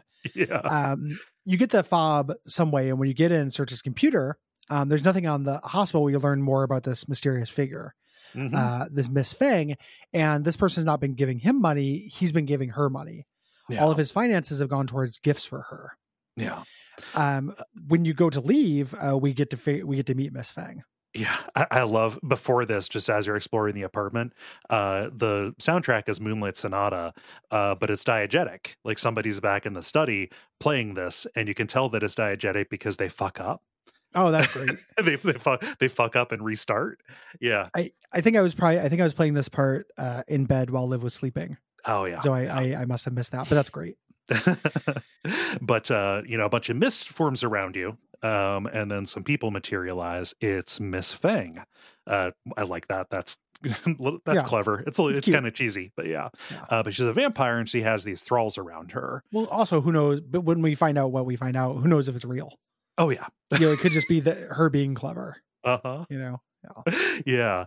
Um, and you know, she's like, "Oh, you're here to harm uh, to harm Neville. I can't let that happen." And you say, "No, I'm not. I'm I'm just here to ruin his reputation, not his body." Um, she says, "Well, regardless, you know, there's going to be a fight, but we can't draw attention, so let's do it on the rooftop." So we go up there and meet for a showdown at nighttime. yeah, sundown, and it's all very uh, theatrical. Yes. You know, uh, and you go up there and you fight her and her thralls. Um, you know, she's tough. She has vampire powers. Mhm. The thralls are not too tough. Um, but you know, you can focus fire again, turn economy and Yeah. stuff. Uh, before she dies, she surrenders and she explains, you know, what's actually happening here. Um, she's like, wait, wait, wait, wait, wait, wait, stop, stop, stop, stop, stop. Uh, time out. You know, uh, and she's not like this dark mistress of the night vampire. She's just an accountant who got infected because in this world, vampirism is just a disease right. you know uh and she just like she didn't know what to do like she she couldn't go back to her old life you Mhm. know she now needs blood so she just played into it Yeah. uh she capitalized on her condition and she's doing it like for fun like she's basically like playing the role she's also an actress Yes. yeah it's so it's so good. I I I, I love her so much because She's she's like I just figured I'd become the vampire queen of this neighborhood. You know? yeah it's, it's what i would do Yeah. uh, 100% uh she's you know she was ethical she was just Uh-huh. drinking uh, blood from people in comas Right. who you know people who would not wake up she ended up finding neville near death uh and he was going to die she started you know she healed him using Mm-hmm. her her blood uh because she you know and he left her the prospect of becoming her pawn in Yeah. order to survive it was this mutually beneficial deal but it turns out they actually like each other like Yeah. it's not this horrible you know uh blackmail thing Mhm. they just actually really like each other Yeah, just like it's an it's an arrangement that works out. Like neither of them is taking advantage. So it's like, well, I can't kill you, right? Like, you know, you I've got okay a yeah, you seem okay. I've got a ghoul who you know eats stuff ethically. Like, yeah, you're fine. Just just Yeah. go back, and I- it'd be cool to have a, a fam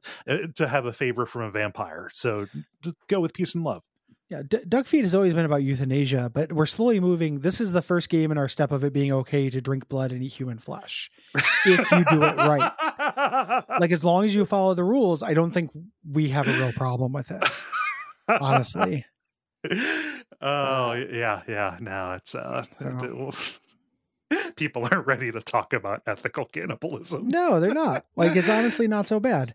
Uh, follow my thoughts at peta.com slash crazy blog.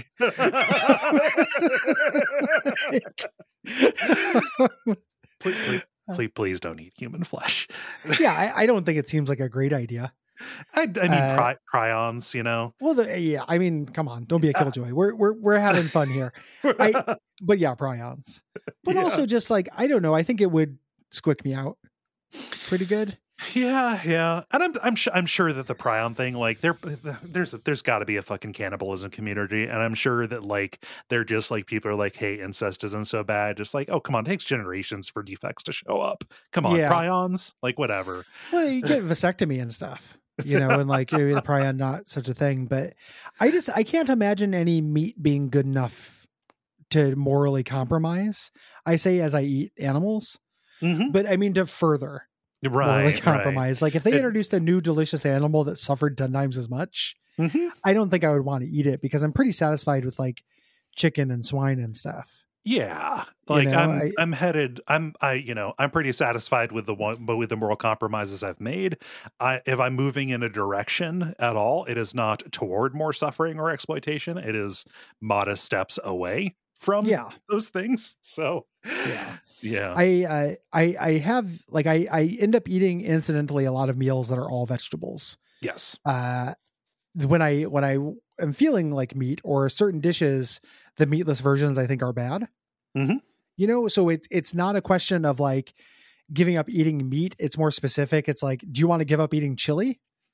You know, like no, I like No. chili. You know, I I I don't know. Chili's good, good- and it's a good fast meal. Come on, like and and vegetarian chili. I've never had one that tastes quite as good. Yeah. You know, um, but I'm not about to like. There's not a food I can imagine that's good enough for me to eat humans. Hmm. Like So- I imagine the best meat in the world. It's not that good. somebody broke the um the guppy firewall and uh brought up and brought up apparently there was some dispute that i was supposed to resolve between you and will about chili Oh boy. Uh, oh yeah. Uh, do you do you put cinnamon in your chili? fuck no See, okay, thank you. I was saying like I put cinnamon in my chili because I I like that, and Will's like, oh la di da, that's really common. Everyone does, Mhm. and I was like, no, not everyone does. And we fought about it because that's the show. And then I was like, I have a perfect control case for this. Cole makes chili every month.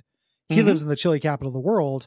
if he doesn't put, you know, uh, cinnamon in his chili, then it's not de rigueur. yeah I, I didn't I didn't grow up in it. I didn't grow up with with with cinnamon in my chili. I've tried it and, and that's just not the flavor profile that I want with it.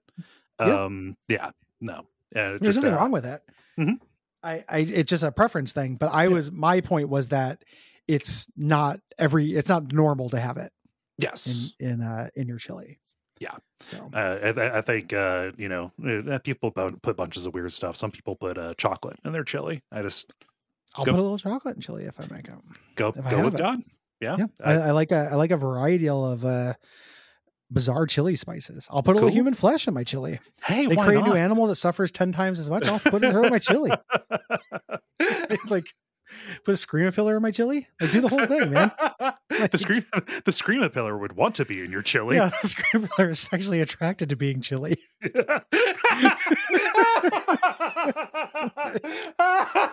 Uh, yeah. oh fuck. like late, by which I mean mid Simpsons. If it gave us nothing else, it did give us the screamer pillar. it, it did give us Screamapillar and father give me tungsten. Yeah, So- Father Give Me Tungsten. Also, I watched the the Pie Man episode. That Uh-huh. episode's pretty funny. Uh-huh. Uh, that holds up pretty well. Like a YouTuber I watched was like, "That's the best episode of season 15," and I was like, "The best episode of any season is probably still worth watching." Uh-huh. it's a funny fucking episode. Like there are a lot of good jokes in that episode.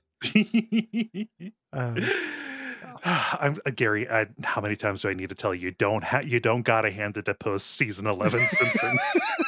Can't stop handing it to them.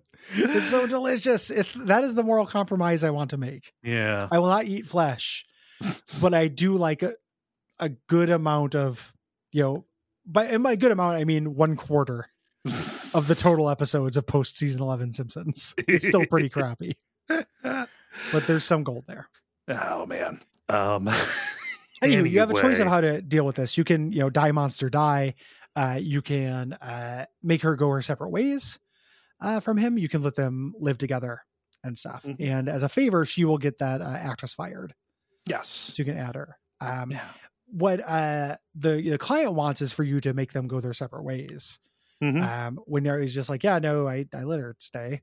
You Yeah. know, gonna be buddies. Um, he doesn't like that, but Oh, well. it's fine. You still get paid because you did the job. Yeah. uh, and and the uh, the director, the the target of it, calls him and gives him this taunting, very taunting and mean uh, message, Yeah. where he's like, "Yeah, I, I lost her, but who cares? I'm going to move on to the next thing. That's what Mhm. you don't have. Like you're looking at all the wrong shit. Yeah. You're not a creative. Yep. Good. St- good mission. Love it. Yep. Really good mission. Uh, also good, slighter, you know, shorter, but a good mission. Um, is uninvited guest. Um, this client wants you to kidnap this triad uh, named Rooster uh, during one of his monthly trips outside of his territory to eat at this restaurant. And he has this bodyguard who's very scary named the Talon. You need to worry about. Um, you get into this uh, restaurant and there's a bunch of cool little things you can do uh, here. This guy is a huge dick. Oh yeah. Uh, you know, nobody likes Rooster uh, here, which is going to turn against him. And you find out, uh, you know, through kind of subterfuge and lying and stuff, that uh, his bodyguard has a shellfish allergy.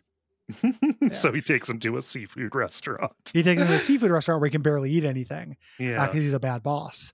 Yeah. Um, you convince you convince the head chef to send up some uh, shrimp, slip some shrimp into their food, some sport shrimps, uh, Yeah. and then you uh, can make these two businessmen uh, fight. Uh, you know, go them into fighting in order to keep security busy, so they don't interrupt you. One of them's basically old Gil. He's very old Gil, uh, or the you know, and he's just like, man, things have been going bad, and you can be like, it's suspicious. uh, It's been going good for other people, huh? Uh-huh. You know, and basically push them into it. Yeah. It's real good. Yeah. Uh, and you go upstairs, and because of all of this uh, kind of uh, pre work that I had done, uh, Rooster's a soft target. Right. Yeah. Uh, it's pretty funny. The you know with he's he- he's got the Talon with him, but he also has like another just like random guy who is who's a security, and he can just Mhm. you know resolve this. Say like to the random guy, like, do you really like him enough to put up resistance on this? And he just runs. He's like, fuck no. Nobody likes this guy. This guy's a huge dick. it's a real Um, Smokin' Aces situation. Very much so. Uh, so he gets to add to your party, uh, Rooster, as you get out. Uh, and as you're you're leaving, uh, Talon comes out.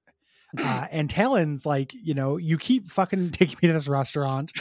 You treat me like garbage. I'm going to kill you uh, I- because then I can take your place. I love his character portrait. Yeah. Well, because he's all swollen because of shell, shellfish. That's if you did that or not. yep. Uh, and it makes him take poison damage Mhm. uh, every every turn from being uh, food poisoned. Yeah. there. Um, so you do a, a pretty brief fight uh, with him. the The tricky part is keeping Rooster alive, but he was so far away from everything. oh yeah, I just yeah. kept him in total cover. There's a there's a huge um container, um, Yeah. you know, shipping container that he can hide behind, uh, and everybody else starts closer to the restaurant on the other side of this very narrow bridge. Uh, Rooster was never in a, any real danger of uh, of dying. Yeah. Yeah, yeah. There's choke point here. Um, the uh, the big thing is the uh, enemy has a heavy gunner, and I think they have a grenadier, grenadier. Mm-hmm. So they can do some real damage if you Yeah. can't deny it. Make them all lose their turn, Of course. um, like I can.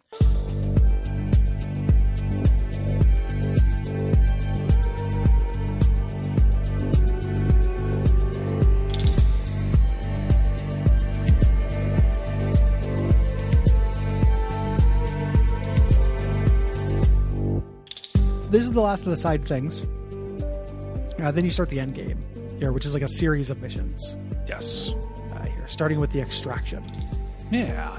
So remember, Isabel had this friend uh, named Dreamland who, you know, had been w- doing some work related to cortical implants, uh, who might have something that can help us with the plastic face man's, um, with his whole uh, memory wiping thing. So you go to the tenement where Dreamland, Dreamland lives, um, and you know we find out she came from she came to Hong Kong from uh, from Berlin after the Free State collapsed. Mm-hmm. Yeah. Um, the uh, so just kind of a little flavor thing. Yeah. Um, yeah, there's no real gameplay here. You convince her to help. Uh, basically, the way I did it was by being vulnerable. Like, hey, this is because this is family stuff. Yeah.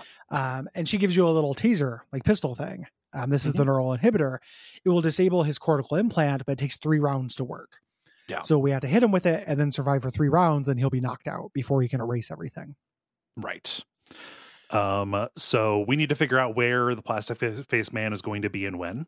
Uh, so we go to this place, uh, this neighborhood, uh, the Shing House Court, uh, to uh, get his to get his itinerary from some deckers up there.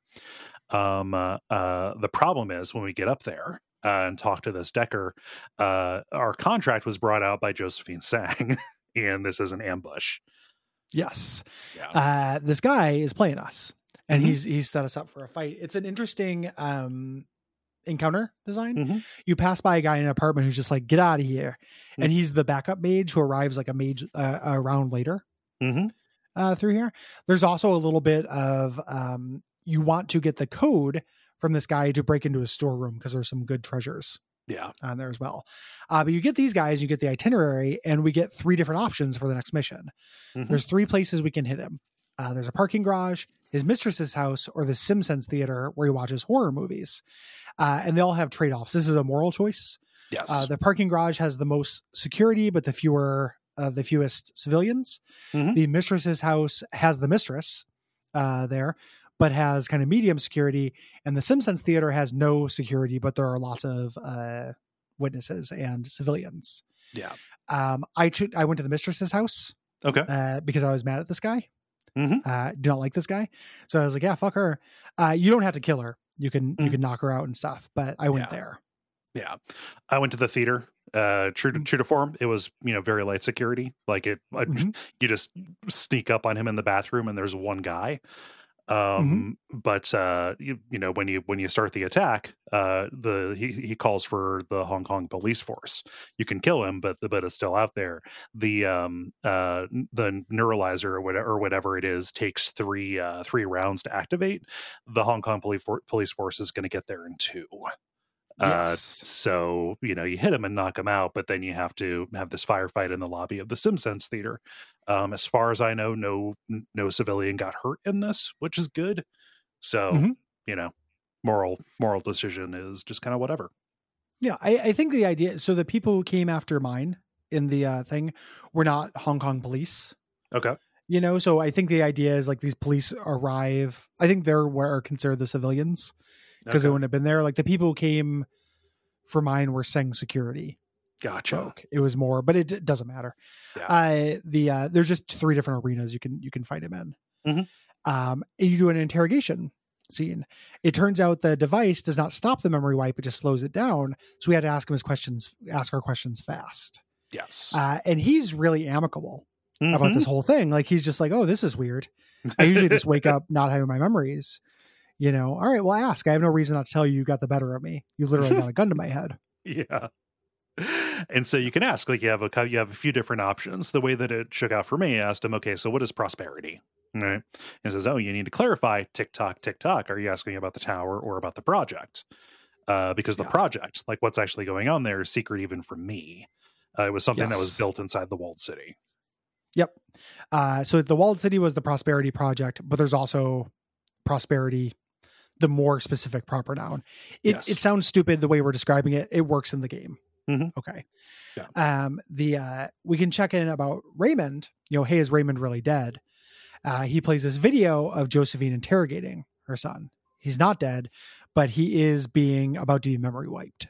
yes yeah, Uh, it's there. this uh, machine that'll modify the memories because oh you can only see what's negative right Yeah, just trying to uh, take away the knowledge of whatever prosperity is uh, from Yep. him uh, giving us our next little mini mission.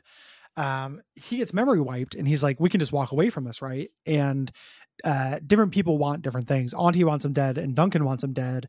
Isabel wants him to survive. I think Gobbet wants him to survive. yeah Uh, there are no consequences of this moral decision. You just you get an achievement one way or another. Mhm. Uh, I killed him because I figured the world was better without this guy. yeah Uh, he's not playing by the rules. Nope. Like all the rest of us Shadowrunners have to, you know, have a reputation to protect our thing. He just kind of teched his way out of it. yeah So fuck No. this guy. can't happen and work you know, had you know bad discretion right did Yeah. shitty jobs for you know bad person Yep.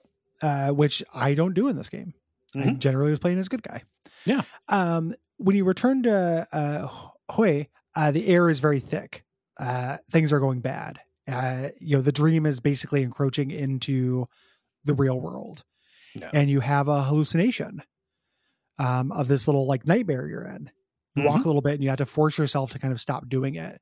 And when you do, uh, the this demoness appears in front of you yeah and we get the the first glimpse of this. Uh, we've seen hints, but this is the first clear glimpse yeah this character. and you know she snaps you know snaps to like rip your jaw off uh, and you wake up on the subway platform like you've walked back down you know walked back down there in your uh, trance uh, strangler bow uh, has stopped you from jumping in front of a train Yep. like this yama king this yama king was piloting you into a suicide Really neat. Yeah. Um. So now we want to go. We at least need to ask Raymond questions.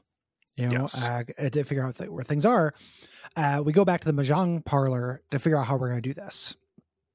We re- reach lab twelve where they're keeping Raymond.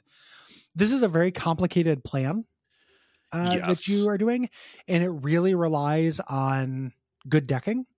mm-hmm. uh, this ended up being our and in a way that it follows the fiction like and this does not bother me but this was a total shit show for me oh god yeah i ended up fighting most of these guys and it's fine Mm-hmm. i'm invincible and i like the combat in this game but this plan was too complicated and fiddly uh, for me. This mission ended up being like five times longer than any of the others. It's i wanted to warn you at one point like the end game of this is not a greased rail. Yes. Like you get to the end game and it's a comparatively short number of missions but there's a lot of content to them. And this is like it is like multiple missions in one. Yeah. Uh, this and the next one are basically Mhm. the equivalent of two two and a half missions. Yeah. Uh, it's pretty big, and I understand. Like this is supposed to be a capstone, right? Like this Yeah. is the big Shadowrun heist kind of deal, you know? Yeah, Uh, the, the, the shadow. This is the big heist. The next thing is the big combat encounter and end game Yes, kind of thing. Yeah. Um, so yeah, but we need to reach this lab 12. Uh, the plan is, you know, we're going to go through this loading dock and we're going to try to be quiet, you know, as long as we can. Um, uh, and this is where some of the past decision, the, the, yeah, decisions start paying off. The Mhm. previous, uh, remember we when we ran into those other runners and kind of helped them out, uh, with that laser pistol, uh, they were led by this guy named Bull. Um, Isabel calls in this favor, um, and has gotten a scan of the tower's matrix systems. So the matrix system in this, they're all interconnected. Uh, and it's kind of a real bastard to navigate around. Like they end up being Mhm. kind of maze like. This will provide some labels for what is where as you're going around. Yeah, meaningful favor. Yes. Kindly Cheng also asks, uh, the while you're there, find something embarrassing against Josephine Tseng, uh, which we're motivated to do anyway. She's Yeah. evil. Uh, and as we kind of talk around town, uh, everyone's leaving. Yeah. Uh, everyone is getting out of here. Like, oh man, there are Yama Kings about. This is no good. I keep having nightmares that almost make me walk into subways. hmm You know, I don't want a cold cut trio. No. Um, the uh, so yeah, it's a uh, it's no good. It's a real bad scene. Yeah, yeah. Uh, so we take the ride and we get to, the- to the loading docks. I use my uh, corporate etiquette to say like, "Hey, I'm the new maintenance hire guy," uh, and go in and uh, get some maintenance team uniforms, uh, and end up doing some work. Uh, for for the guy uh to, to get to the security checkpoint uh i do the maintenance and like okay go over to this turbine you know we got to fix this thing um and uh, i sabotage it so i have to go like write a report like write my own dis- disciplinary report in the security uh, kind of section and you can go in there and take out some of the security processes.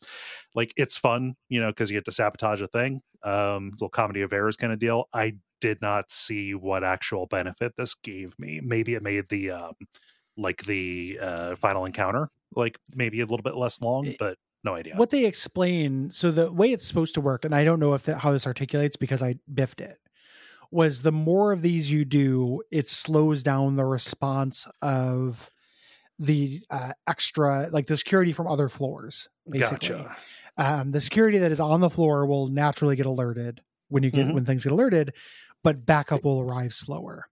yeah uh, and you can it gives you more time to turn off the alarm. Again, though, like I, I combat is the not Matrix. a punishment yeah punishment. is- Yeah, combat's not a punishment, so I don't care. Also, I'm really struggling to succeed in the Matrix with Isabel yeah here, uh, in part because she just does not have enough DPS. Uh, in part because I don't really like the way that the Matrix works in this game. Uh, Mm-hmm. I don't don't think it's great. So I was just like, yeah, like I did this first floor the same way, you know, doing the jobs and making our way up. But on the next floor, things started going to shit. Um, there's a real clever thing that happens here, similar to running into Shadowrunners. When you go to the uh, second floor, the sales floor, and talk to the receptionist, um, you can say you're there to see Mr. Johnson, and she uh, immediately is going to call security, but then somebody rings back and says, "No, no, I'm expecting people." She's like, I don't know what kind of establishment you think this is, but we don't. And like, oh yes, I'm send, I'm Mr. Johnson. Send them back. Yeah. Uh, and there's a guy there who wants to make a move against Josephine. Mhm. And he's just like, hey, this is fortuitous. Yeah, I was looking to hi- hire some Shadowruns and you're looking Shadowrunners and you're looking to be some Shadowrunners. yeah. You You're know? right. You're right here. You landed right in my lap. Uh, so he'll give us um, uh, this access card for the security booth. Um, and all we have to do is while we're in the system, uh, get in there and get him some foreign uh, foreign transactions data, which we can give to him. This also satisfies um, as embarrassing information for Kindly Cheng. Yes. Yeah. Uh, so you're doing this, you're going through these different floors, this floor, and then the next one, the uh, thaumaturgical research floor, in order to get into the computer and get the two passcodes you need to get to floor 12, which is where Raymond is. This one, uh, if you biffed it, this is where the alarm goes off and guys just kind of flood in forever. Yeah. Um, this is a pain, Mhm. uh, you know, and you eventually just have to be able to get out. Um, yeah. It's yeah, it's so you can stop the guys from flooding in, but you have to get Isabel all the way across the floor um Yeah. and into uh the you know hack into the security alarm. Uh the the the the problem is it's not labeled like which uh, data jack will get you in there to do that. So like I ended up like needing to reload and say like is it in this room? No, it's not. Yeah. I died. Okay. Well, is it in this room? Okay, no, it's not. I died. Uh so this was I think the hardest uh encounter for me in the game actually. it's it's a kind of a pain. Like this mission, I see what they're going for, but it doesn't totally work. I also think that's true for the next little bit Yeah. with the engrams. Mhm. Um, when you get to floor 12, uh, we find uh, Raymond. We had to fend off security while Isabel is inside doing a puzzle. This is the thing I mentioned where uh, security stopped showing up because I killed them all. Yeah. I just had to have everyone kill time in the real world while Isabel just did this over and over. I did the same thing. Yeah. Yeah. You have a certain amount of time to go into these little dungeons and you find these engrams of memories of Raymond's life. Yeah. Um, and then you take them to the central console and put them in the right order. Yeah. You know? The the problem with this is you only have 10 rounds to make this happen. Uh, 10 rounds of real time, which I don't know how many rounds of Matrix time it is. Uh, I spent a bunch of time doing this mission like it was, and then uh, ran out of time and had to do basically the entire thing over again, doing ma- shitty Matrix combat with Isabel and her very bad deck, doing no DPS, even with Yeah. all the stuff summoned and even using all my uh, using all my spells and stuff. it's a really interesting um, stress point of the game. Like Mhm. this is uh a, probably the low point of the game to me. Yeah. uh, this section, but I bet you it plays just fine if you played as a decker. Mhm. Like you would have very strong, you know, backup in in meat space Yeah. because you were a decker. You wouldn't have uh, Isabel, you know, out, so you could either have her there with her grenade launcher, or you'd have like Gaichu, Racter, and Duncan Mhm. would, would have your back. And I imagine this is a pretty exciting encounter Yeah. if you were efficacious in the Matrix, Yeah. um, which I was not. Not at all. Um, yeah, uh, you stick them in, and you can pull Raymond off and bring him, and he's real baby. yeah. Yeah. They make him. They really, really turn up the sad sack old man uh, on him. He's, "Well, are we in Subway? Yeah, baby." uh, you kind of, and you can choose your posture. yeah. You're like how much you forgive him or not. Mhm. Uh, I played pretty harsh with Raymond. It Yeah. turns out like he is a morally complicit person who is trying to fix it, Mhm. uh, but it is a really bad thing. Yeah. Yeah. No, I just I was just kind of like, all right, well, there's no sense in being cruel to this person when they are in such a bad state, you know, Yeah. and he is and he is still useful. And it's like, all right, like nothing you did changes the fact that you're my dad and that I need you right now. So like we're just gonna keep going. I was all business about it pretty much. Yeah. You can either be affectionate business or rejectee, but the same thing happens. Yes. Uh, the Prosperity Project was not the walled city, but it was a machine that was built inside the walled city. The the walled shitty. The Well, walled city. yeah. Yeah. Kind of an accident, but true. Mhm. Uh, the machine uh, was kind of churning the the chi and ended up ripping this hole in reality. Um, and Raymond's like, she's there, the queen with a thousand teeth. Yes. Um, Uh, this this device he made, great name. You know, and she literally, you know, puts her money where her mouths are. She uh, she collects teeth. Yep. Um, that's why people in, in town are losing their teeth. That's why your molar fell out. It's great. Um, this thing that he built that opened this gate was he built a fortune engine. This Yeah. uh, this this is the super cool plot at the heart of Hong Kong, right? Like yes. the the plot of this game is not as good as Dragonfall at all, but this is a really cool idea. There's a, a feng shui machine uh, that creates this negative fortune vortex. Uh, that the idea was, you know, it was going to eventually stop it from, you know, be positive for Mhm. this, Yeah. but it didn't work that way. Uh, it broke. It didn't keep the the chi moving. Got stuck because it hit something in astral space. Yeah. So not only did that let the Yama Kings in, but it started pooling this negative chi. Mhm. Uh, so this area that is like one of the grimmest places on Earth, like most dire places on Earth, is that way because luck like can't exist in it. yeah. You can't you can't have fortune in it, and they channel that luck. Where we're going to learn that that luck gets channeled somewhere. Yeah. This is a very blunt metaphor for class issues. Yeah. I was gonna say we're in the subtlety zone.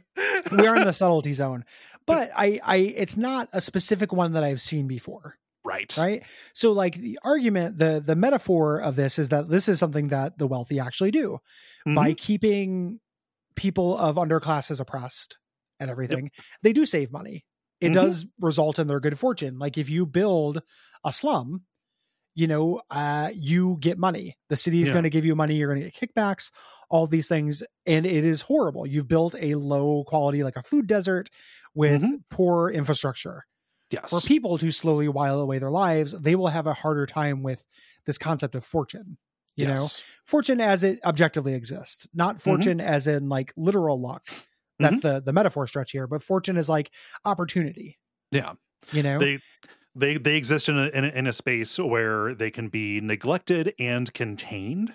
Uh, and therefore that frees up all kinds of stuff outside you know uh just uh it is it, it is uh, like literally a negative a negative fortune area like a like a low like a low pressure uh front kind of kind of Mhm. deal where you know that lets the high pressure fortune kind of uh, rush in around it right Yeah. it's just like oh well we found a benefit for things just continuing to suck there uh so let's just keep let's just keep that happening yeah. yeah. And it's it's that turned up to eleven and made literal.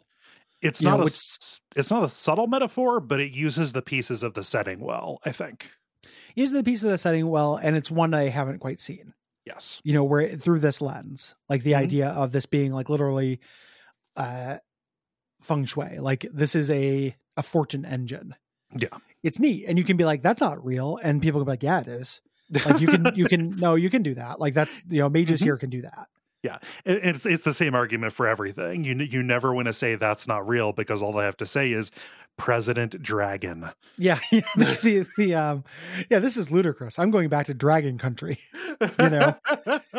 um it's real it's real neat and the idea that this thing plays in this realm that they only kind of understand in addition to it playing with this force that is real it Mhm. hits something that is real like it hits this mythological thing like the rudder just literally ran into a yama king who was like hello uh, and just you know, just uh, came in here Yeah. uh, and I mean, and the machine neat. is the machine is kept running because Josephine says, "Oh, it's not worth the resources to stop or fix it. So let's just uh, en- encase it in concrete uh, and let it go." It is just continued continued running and Yeah. uh, opening the opening the gap further and further as the Yama Yeah. King is able to uh, seep out more and more.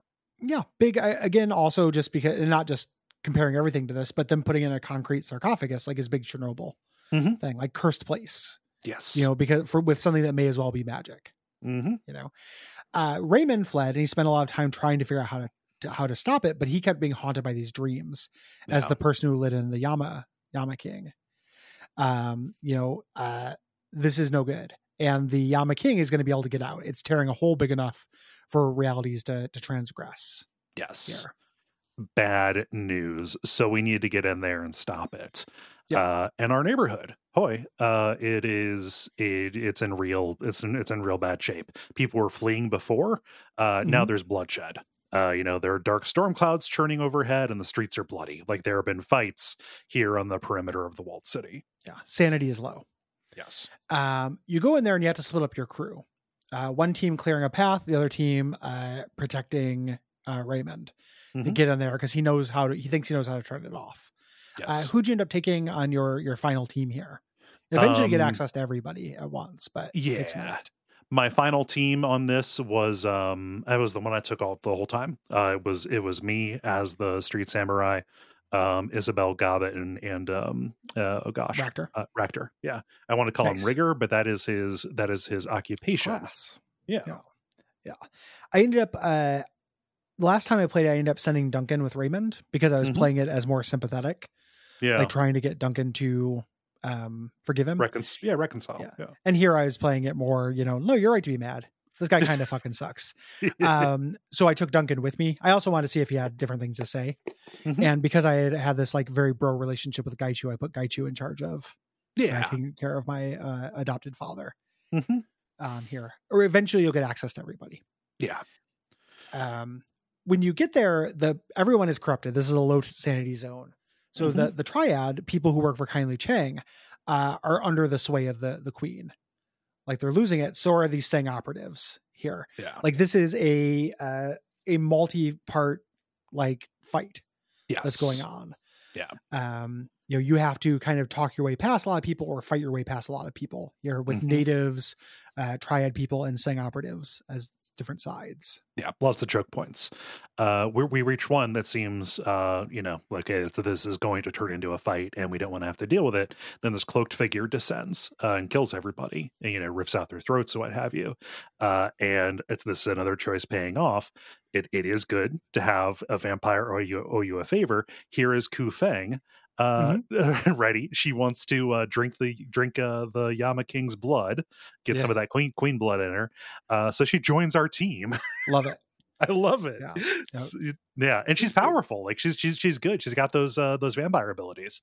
It's really cool when uh, a good boy point deci- uh, decision in a game Mm-hmm. actually has a, a gameplay effect as well. I think a huge thing that um makes that matter, you know, like makes it feel less like a good boy point kind of thing is the delay in the uh in Yeah. the uh, response here.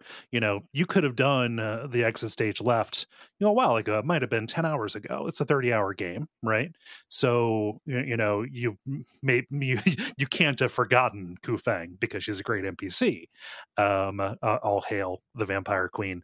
Uh but um you know like it, it just you don't you do not expect that to factor in at this point as opposed to if she was like oh and i will give you you know i will give you 500 credits because you spared my life that's lame no Yeah, yeah, yeah. Um, it's also a different articulation than the mummy that you can summon now. yes You know, that's really cool too that you get this mummy summon. But again, that's not as powerful. This comes at exactly the right point hmm for it. It's great. Uh, I really like it.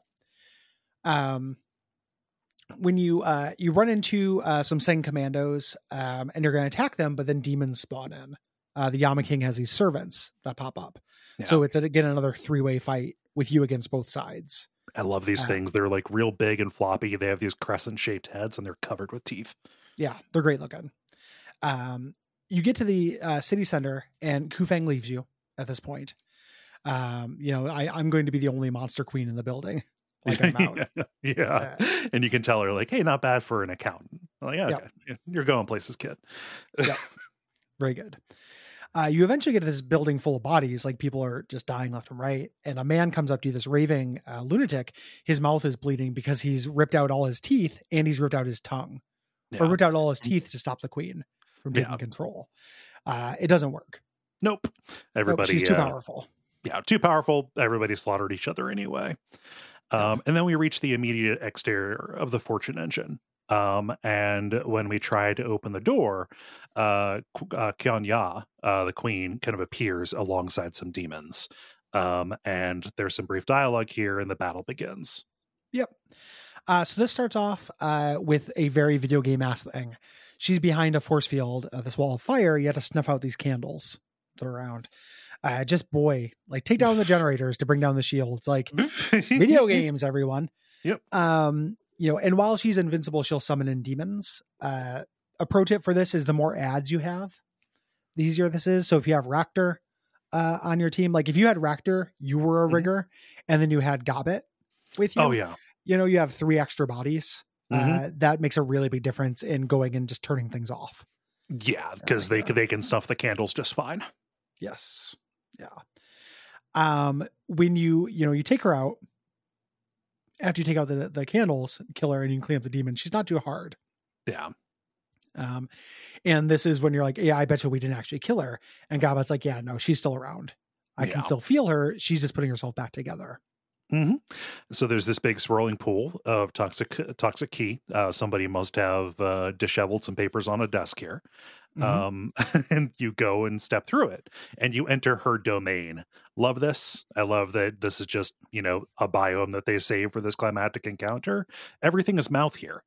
Uh, Yeah. like there are waist high walls of cover, but they're walls of teeth and gums. There are huge red pillars of veins and stuff. Like you're inside of an organic hell world. R- reminded me a little bit of Grime. Yeah, That Souls like we did, you know, with the, the teeth growing out of stuff and everything. Like God, teeth are pretty good. fucked up. If you think about it. Sir Skeleton even if you- saying hello. Yeah. Yeah. No, it's no good. It, they- they're really no good. uh, I, I just um it's it's really cool. Like this is you know shock and awe for for a game with this kind of graphical modesty. Mhm. You know they're they're doing a cool art choice to make this look neat. Yeah. Uh, you know, it's not too tough of a fight. Um, again, action economy rules all. The the way that they kind of try to balance this is another cliche. Um, she has minions that will heal her. Mhm. Um, you have to take them out, but then you just focus fire on her. This ends up being a lot easier actually because um uh there's more cover in this than there is in the previous uh, Teeth kind of thing. everywhere. Pull up a Yeah. tooth. set a spell um but yeah uh you you know you kill her and uh she says oh you have not even glimpsed my true form this is Yeah. form for, form three of question mark. Yeah. Um, and you know you're kicked back out into the real world, and uh, Raymond and Duncan uh, and the others showed up for you know I had sent Duncan with him. I, I love when Duncan shows up. He's like, "Oh shit, she's real." Yeah, like he'd it's, gone through all of this. Like- It's like, it's got to. I mean, it's got to be pretty fucking. yeah, you know, yeah. real shocked this isn't there. You know, I, I'm not saying it's an unreasonable response. It's just a very, a very funny and well timed uh, Yeah. thing for him to say. um, she recognizes Raymond. You know, she's like, "Oh, you, you're the builder. You're the one who let me out. When I build my city, um, you will have a place at my side. You know, as this eternally living symbol of man's folly. Um, it's a really good like Satan yeah, uh, kind of perspective and stuff. And because she's a devil, and because you know, lawful evil is a very interesting alignment for a villain. Mhm. uh, the most interesting villain alignment, uh, she proposes a deal. She's like, listen, consider these people gone. Like Yeah. this city is mine. These people are mine. You never think about it again. I will stop encroaching to the real world, but you leave this alone. Uh, in Mhm. exchange, you can have 14 years of good fortune. Everything will go right for you. yeah, Uh, that's a really fun abstract thought to think about. it is. Yeah, You know? because you have to start wondering like how much in my life is ruled by luck. I mean, I'm Yeah. not a superstitious person, but also it's not nothing. Oh yeah, totally. like luck, you know, when people are like luck isn't real, it's just a name for something that is definitely real. Yeah, you know, which is which is happenstance. Like I Uh-huh. consider myself to be very lucky. Uh, Yeah. you know, in a, in a general sense, like I've got this job, got my fiance, like things are going good for Mhm. Gary right now. Um, there's a degree to which I have earned that, hmm you know, and that, but there's also a degree to which it's not, Yeah. and that whatever is wasn't directly me, that's luck, hmm you know, and just thinking about that being only upside yeah, like is a really fun idea. You know, like there are people who have charmed lives. Mhm. You know, like uh, even when I was not feeling particularly lucky, like I would have, you know, people acquaintances or things, you know, that I would know, and I'd be like, oh, this person's really getting it. Like Mhm. everything is going right for this person. yeah, Uh, they're, you know, they're maybe working a, like a little bit, but it doesn't feel like their outcome is commensurate with their input. hmm And I mean, also it governs all scale of things in your life too. You know, Yeah. So you know, just like like yeah, just by by nature of the way probability works, there are some people who get you know more heads than tails when they flip the coin, right? If you if you look at everything, and this is a way for you to become one of them. And like, what's great about that is again, what is the value of this? It's not nothing, but also she's not saying I will make you the richest person in the world or whatever. It's just, you know, Yeah, Fortune will go your way. yeah. Which is really cool. And what she's asking for in exchange is awful.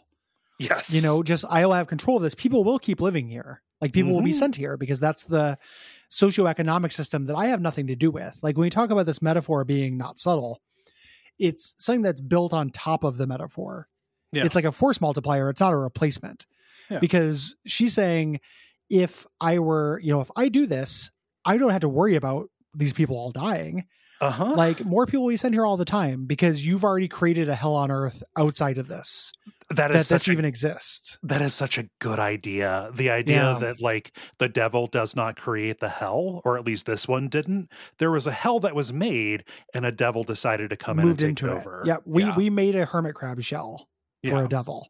Uh, it was us. You know, Mhm. it's part of why I felt okay with Raymond being tortured for eternity, Yeah. uh, because it was just like you know, again, it's a chew toy. I'm I'm playing a video game. I'm a dog with a chew toy.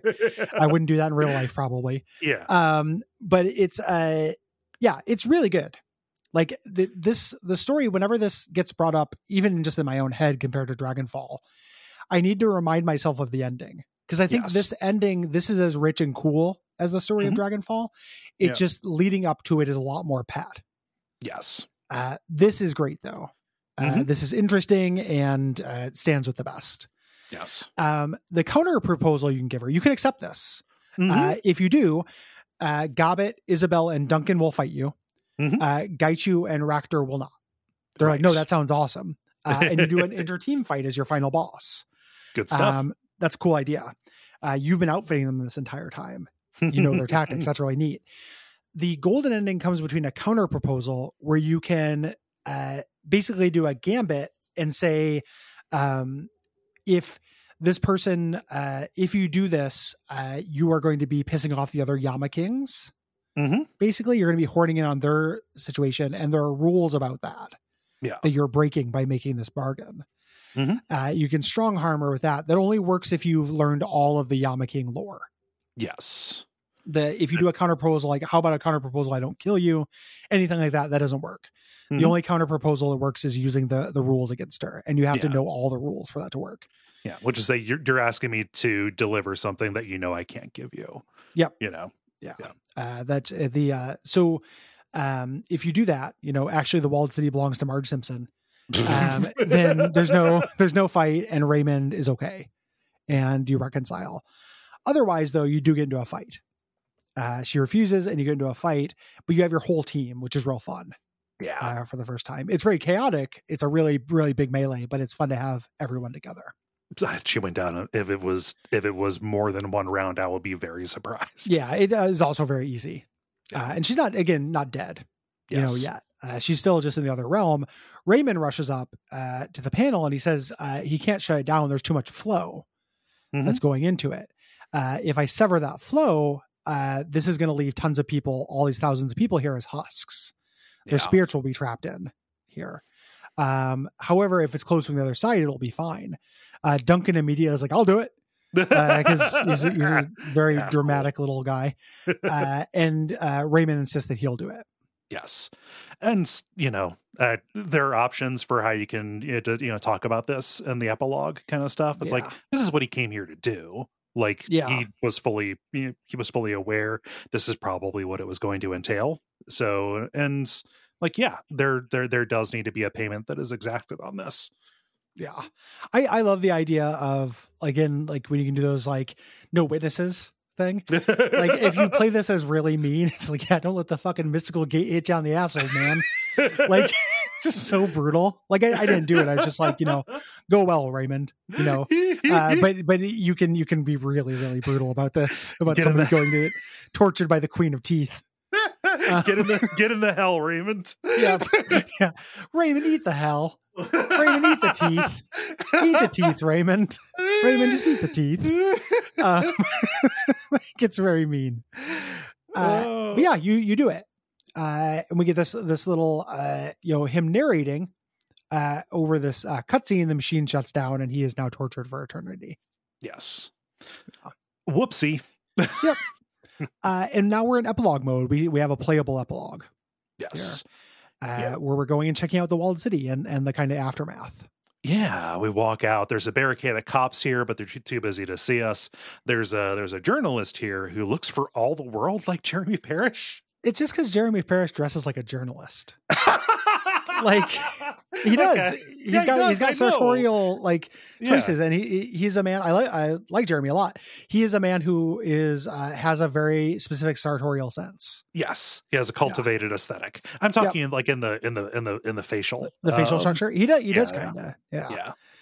Yeah, Um, this is about the cover up. Like they basically he's doing you know the gas leak, and you'd be like, it wasn't a gas leak. You know, I, there was a fucking Yama King, and he's like, yeah, it doesn't matter. You Yeah, know, yeah. uh, things are just going to go on as normal. Um, you can check this news screen where Josephine Tseng is giving an interview about like, oh, in the wake of this gas leak or whatever, I'm going to be redoubling my philanthropic efforts. yeah, You know, just, Just- horseshit. yeah. Usual Yeah. corporate shit, corporate shit. Uh, so you return to headquarters. So you go to the mahjong parlor and talk with Kindly Cheng. She's like, "What in the hell happened? like, like what Mhm. happened to all my men?" Um, and you know, we we we explain, and you know, she's like, "Oh yeah, no, just uh, you know, I had a chance to make a deal with the Yama King once. Uh, Fu Mang uh, spoke to me." And you know, there's, then there's a deal, right? You know, he wants forty the, the hearts of forty four people who are close to you, and you know there are people who are just kind of on this quest uh to like make as many friends as possible you know to ingratiate Yeah. themselves so they could sacrifice them she's like nah fuck that like she That's so crazy. Like that's so many people. Like, I do not know how who the 44 people closest to me are. yeah Like I, I feel like uh, Yama King Fu Mang could probably make up in bulk if he considered some kind of lost leaders on this. yeah You know, like 10. An You know? introductory price. Yeah, like know? there should be some kind of discount like Comcast. Like you bundle the hearts or something. Like you can do 44 hearts or 10 hearts and 10 livers. Yeah, For a you know, discount. to, to, to, to 20, 20 hearts and 40 livers or uh, 20 Yeah. hearts and 40 kidneys, right? You can Yeah. take kidneys. And people will live, and those people can be close to you. And then the hearts, though, that's you know quite a few people. Yeah. Uh, so as you're you're kind of talking to, to Kindly Cheng about this, Strangler Bao walks in uh, and says like, "Hey, really good news. Blah blah blah died." And everyone's real happy. You're like, "What is that?" It's the person ahead of her on the the ladder. Yes. um, you know, everyone's going to get promoted. Um, and she says, okay, like tell everyone for the next two weeks, medi- you know, get all the medical supplies that are coming in, steal them, tell Mhm. everyone that, you know, debts are, uh, you know, you're in Frozen. forbearance basically, uh, until this is over. Like she starts doing PR immediately yes. to get this position. Uh, Mhm. it's very canny. Ken, Kindly Cheng is a great character. I love her. Yeah. Yeah. Um, so, uh, Kindly Cheng gives us some more good news, but it comes with a bit of a, a bit of a shadow over. It says, "Hey, somebody lifted your APB. I have no idea who it was, and that bothers me." Yeah. Yep. Yep. Yeah. Done, done, done. Yeah. um, you uh, you talk about you tell her what happened with Raymond uh, closing the door, um, and she kind of puts a little bit of a blanket on everything. Yes. You know, she's like, "You did help some people for a while, but people get used to anything. yeah. Change keeps coming." And she talks about the awakening, like it was. You know, she lived through this. She saw everyone turn into fantasy races, and then VITAS come and kill one third of the population, and now that's just history. Mm-hmm. Yeah. you know, and that's true. Uh, that's where we are right now with the real Kowloon walled city, right? Like Yep. this thing that there just leg- was this ridiculous, surreal place of human suffering, you know, Mhm. and, and humanity in general. Like I'm sure that there was joy and everything there as well. There's Yeah, culture there, but this this place that was uh, a, a middle finger to humanity. The idea Mhm. that we make this incredibly densely packed misery zone uh, that people just don't know about. Mhm. Like I bet you, you know, you take a random poll of 100 people on the street, half of them maybe know about it. yeah. You know, uh, atrocities do become history Mhm. and become forgotten. And just like yeah humans can get used to anything so like yeah you know you're like you've you've helped you know some people but you know just mm, try and keep it in perspective right Yep. Uh, Raymond will get used to being eternally tortured by the Queen of Teeth. The um, it'll be like going to sleep. Uh, you return to the boat. Uh, everyone is saying around nobody can sleep. Like everyone's Yeah. very tired, but they're debriefing. yeah you know uh we everyone deduces that the reason why josephine Tseng wanted to stop you is because that fortune engine was siphoning the good luck off to her. Yes. Uh you know which we, we talked about earlier but this is where it's actually revealed. Mhm. um and when you go to bed it ends the game um you have a chance to go check in with your team. Yeah. So you can talk with gaichu and you know he asks what i have planned and i say you know i don't know you know no way to tell. And he talks about the benefits of being a ronin kind of seeing a uh, common uh you know a commonality between us yeah uh eight, you know eight times down nine times up. Yes. Like uh being a ronin. I talked to Racter and he's going to stay in town. Um he's this is a great place for him to continue his plans to kind of help push for this post-human society. Mhm. you know? And he's like will you be at my side with this? And it's just like i don't know man. Yeah. it's like Yeah. yeah, we'll, we'll cross that bridge when we get there, bud. Yep. yep. Yep.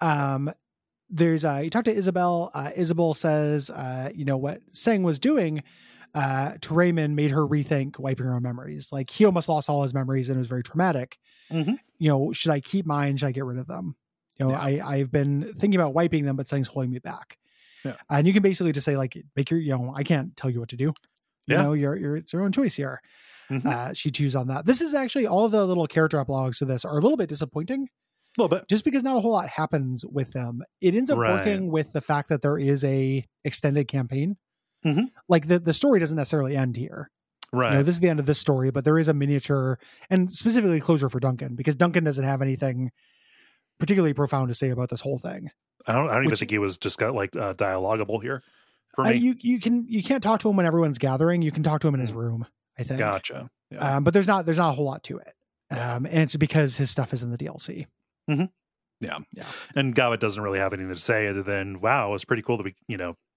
punched a god in the face." Right. Yeah.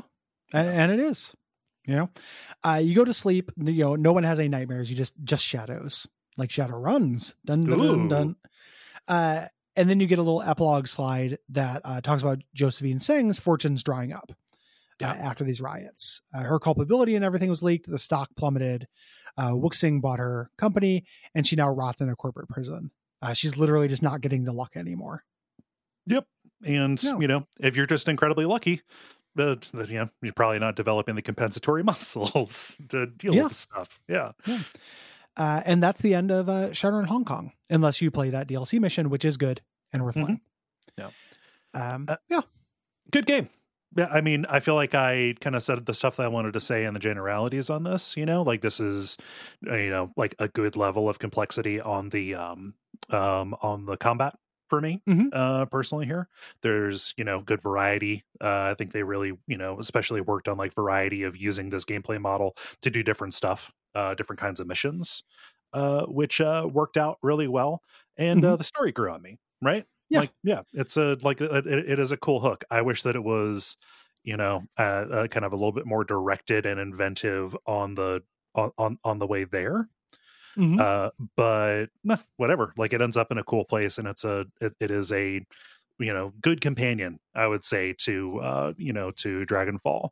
Like I would not I would not discourage or steer anybody away from this. And you know, in fact, I would say the uh, uh kind of the reputation that it has um is not well deserved like it still rules And Yeah. as as gamer kind, uh, we have got to stop doing like letting the the great be the enemy of the good. mm-hmm. With that, like it, it, we do a real disservice, uh, and I include us in this because we compare things as well. you yeah know, like yeah this this kind of thing. We're not without sin in this, but just the idea that something has to be uh, the best version of it to be worthy Mhm. is silly. I mean Uh, I, especially I- with things that are so rare on their face. yes. You know, there just aren't enough games like this. Like there are, it's not unique. There are there are games like this. There aren't enough that a really really good one needs to be jettisoned into the Forgetto sphere because it's not as good as Dragonfall or Wasteland Three. Uh, you know? I have said different versions of this at different times, maybe about different games or whatever. But if you are waiting or uh, holding everything next to Dark Souls or Disco Elysium, that is a really good way to not be very happy with the stuff that you consume. Yeah, and and the the the pie is so big. Like I remember, you know, very first season of Bonfireside Chat playing Dark Souls. I remember being like, how would I go back to like God of War? You know, like how do I play a very simple action game for this? And the answer is, uh, I don't. Like Dark Souls did kind of obviate that for me. Mhm. The old God of Wars don't stand up for me really right now. But that's fine because there's so many other things that just I go to for different things Yeah. you know uh this kind of there there's so many things on the menu you can find the thing you enjoy get a lot of it and you don't just need the best thing of it you're not uh you know watching movies as if you only watch the AFI's top 100 movies of every genre Mhm. you can pick a genre that you like and then just it's okay to just really like a B plus game in that that subspace Yeah. you know? Um like i like this more than games that are considered much better than it. Mhm. it's just like more of my shit. And uh you know very very good on its own right. Some some deft writing uh and yeah. I like it quite a bit. Good stuff. um very good stuff. I really would like uh Harebrained Schemes to start doing shadow runs again. Yeah. No, uh, I, pretty badly I, uh, I, I am waiting uh, with bated breath for what they're going to do next. yeah it's a good developer like Mhm. quietly like one of the you know there aren't tons of this kind of like a to double a you know indie-ish developers like somewhere in between Yeah. uh you know they they are uh, at a very you know they end up being not a not a unique size but there aren't tons of people in that exact space Mhm. i think so uh good for them Yeah. Uh and good for everyone listening to this crpg month CRPG month. Another one down. I would be lying if I said I was not extremely relieved to have these off of my uh off of my plate. They do hang heavy over me uh in terms just- of they're uh, long. playtime and stuff. It just it's a, it's a lot. Um It- Yeah. I I end up feeling similar for any time we do a big multi-part Mhm. thing. I just want it off. Like uh, it makes me nervous. I always beat the game before we record about it, Mhm. or try my best to. So like this happened with me with, you know, with Final Fantasy 12 as well yeah. this year. Like I just want to have this very very long thing over with. Like it ends up even if I even if I'm enjoying it, Mhm. you know, uh, it's just kind of the reality of being able to cover long games. Yeah. and we can't just do 20 hour or less games. Nope. You know, it won't work. There are too many games that are much longer than that. And that's good. It's good that there's both. Mhm. Um, so yeah. Uh, it, this was a nice, to me, was a very nice reprise from last year of Fallout 4, Yeah. which took a long time. oh Uh, my god, that was a hundred hour game. Yeah. Uh, with DLCs and stuff. Like, I Yeah, like yeah. that game. I like those episodes a lot. Mm-hmm. I, I look forward to this for as a change of pace. I'm glad that every month of the show is not a hundred hour game. Yeah. Uh, that would be unsustainable. Mhm. Yeah. Um, thank you for listening. If you're hearing this, uh, you are on the public feed. Um, unlike most months, rather than having a preview episode and a private Patreon episode, this month we just have a Patreon episode because we didn't Mhm. want to split this up into two. If you are a patron, if you go to patreon.com slash duckfeedtv and give us $5 a month, you get our bonus episodes, all the old ones, and this month, which is about uh, arcade games. Yeah. Should we announce what we're covering? We ought to, yes. Yeah. Yeah, this will be the third of these that we have done. Um, Mhm. and each of us are going to be covering two games apiece. Yes. Um, I am doing uh, Mappy, uh, my favorite maze space uh, maze chase game, Mhm. and then doing Strider, uh, which is a Mm. graphical tour de force. Yeah. Um, I am excited to hear about both. Uh, hear about both of those. I don't have a lot of experience with them. I'm gonna throw in and play. I'll throw a couple of quarters into them. Yeah, By quarters, I mean um, uh, the you know just emulator, uh, because I you know don't have those at my local arcade. Uh, instead, uh, what I have, um, I'm doing Paperboy and I'm doing Smash TV. Yeah, nice. Yeah. Uh, arcade classics this month. Um, Mhm. Paperboy is on my short list. Mhm. I love Paperboy. The uh, the version of it that's on the little home arcade that I have Okay. is uh, tricky. How so? The, uh, Well, the um, so it really benefits from having the actual bike controls Mhm. because you want analog acceleration. yes. If you don't have analog acceleration, you just go. You're constantly toggling the brake. Yeah, and that's not a way. That's no way to live. It's also how I played on the on the NES. you know? yes. and still like I, I like I love Paperboy. Like Mhm. that was very uh, you know, it was on my short list of things to do. So I'm looking forward to hearing your deep dive on it because Paperboy owns. Mhm. Uh, and Smash TV is great. Like or you know, not the not the originator of the dual stick shooter, Mhm. but a really really good version of it. Uh, Yeah. Robotron was also on my short list Yeah. of things to do. Um, we're kind of sticking in the 80s this time, Mhm. Uh, early and mid 80s, but I think that's okay for a uh, a Patreon special arcade episode. Yeah. Um, and we're kind of sticking to hits. Uh, we're Mhm. we're doing some you know really nice wide uh, varietal of genres Yeah. and stuff. Yeah, it's a good- it's a good spread. Yep. So uh, you'll get those if you're a patron, um, just like you'll get uh, all the premium episodes. Um, uh, just a reminder of what we're doing next month um, in uh, January. Uh, regular episodes are going to be, um, oh my gosh, what remains of Edith the Finch, uh, Heretic, and uh, the premium episode is going to be Hades. Indeed. Yeah. Um the uh yeah. Uh we next episode is going to be our dispatch where we will talk about what we're doing the month after that. Uh so look forward to that. We have cool stuff planned for uh for next year. We do. We have uh, cool games on the list. Um but we also have like uh, a couple of announcement things Mhm. uh, that we're they're still kind of in the hopper. We'll talk about them a little bit more. Um if you are hearing this, uh Duckstream has happened already. We appreciate you tuning in. Yeah. Assuming you did, which of course you did, because why wouldn't you? Uh, you know, doing tuning in and donating. Uh, we really appreciate it. Um, no highlight this uh this month. If you are a non-cis, non-straight, uh, non-white guy, uh, and you do a project and you'd like to hear us highlight it, please send me an email at gary at duckfeed.tv. Mhm. Um, make sure uh, you have stuff we can like link to Yes. uh, make sure that there you know we have the website things that um you know we can point people towards Um, this is the Thursday before Christmas. If you celebrate, please have a good holiday. Have a good New Year. Uh, Mhm. although I will, I guess we'll say that next week. Uh, but uh, you know, uh, have fun and be safe. Uh, always be safe, especially if you're traveling. Yeah, uh yeah and uh, we appreciate you you know good good uh, good good year for us hopefully a good year for you Yeah.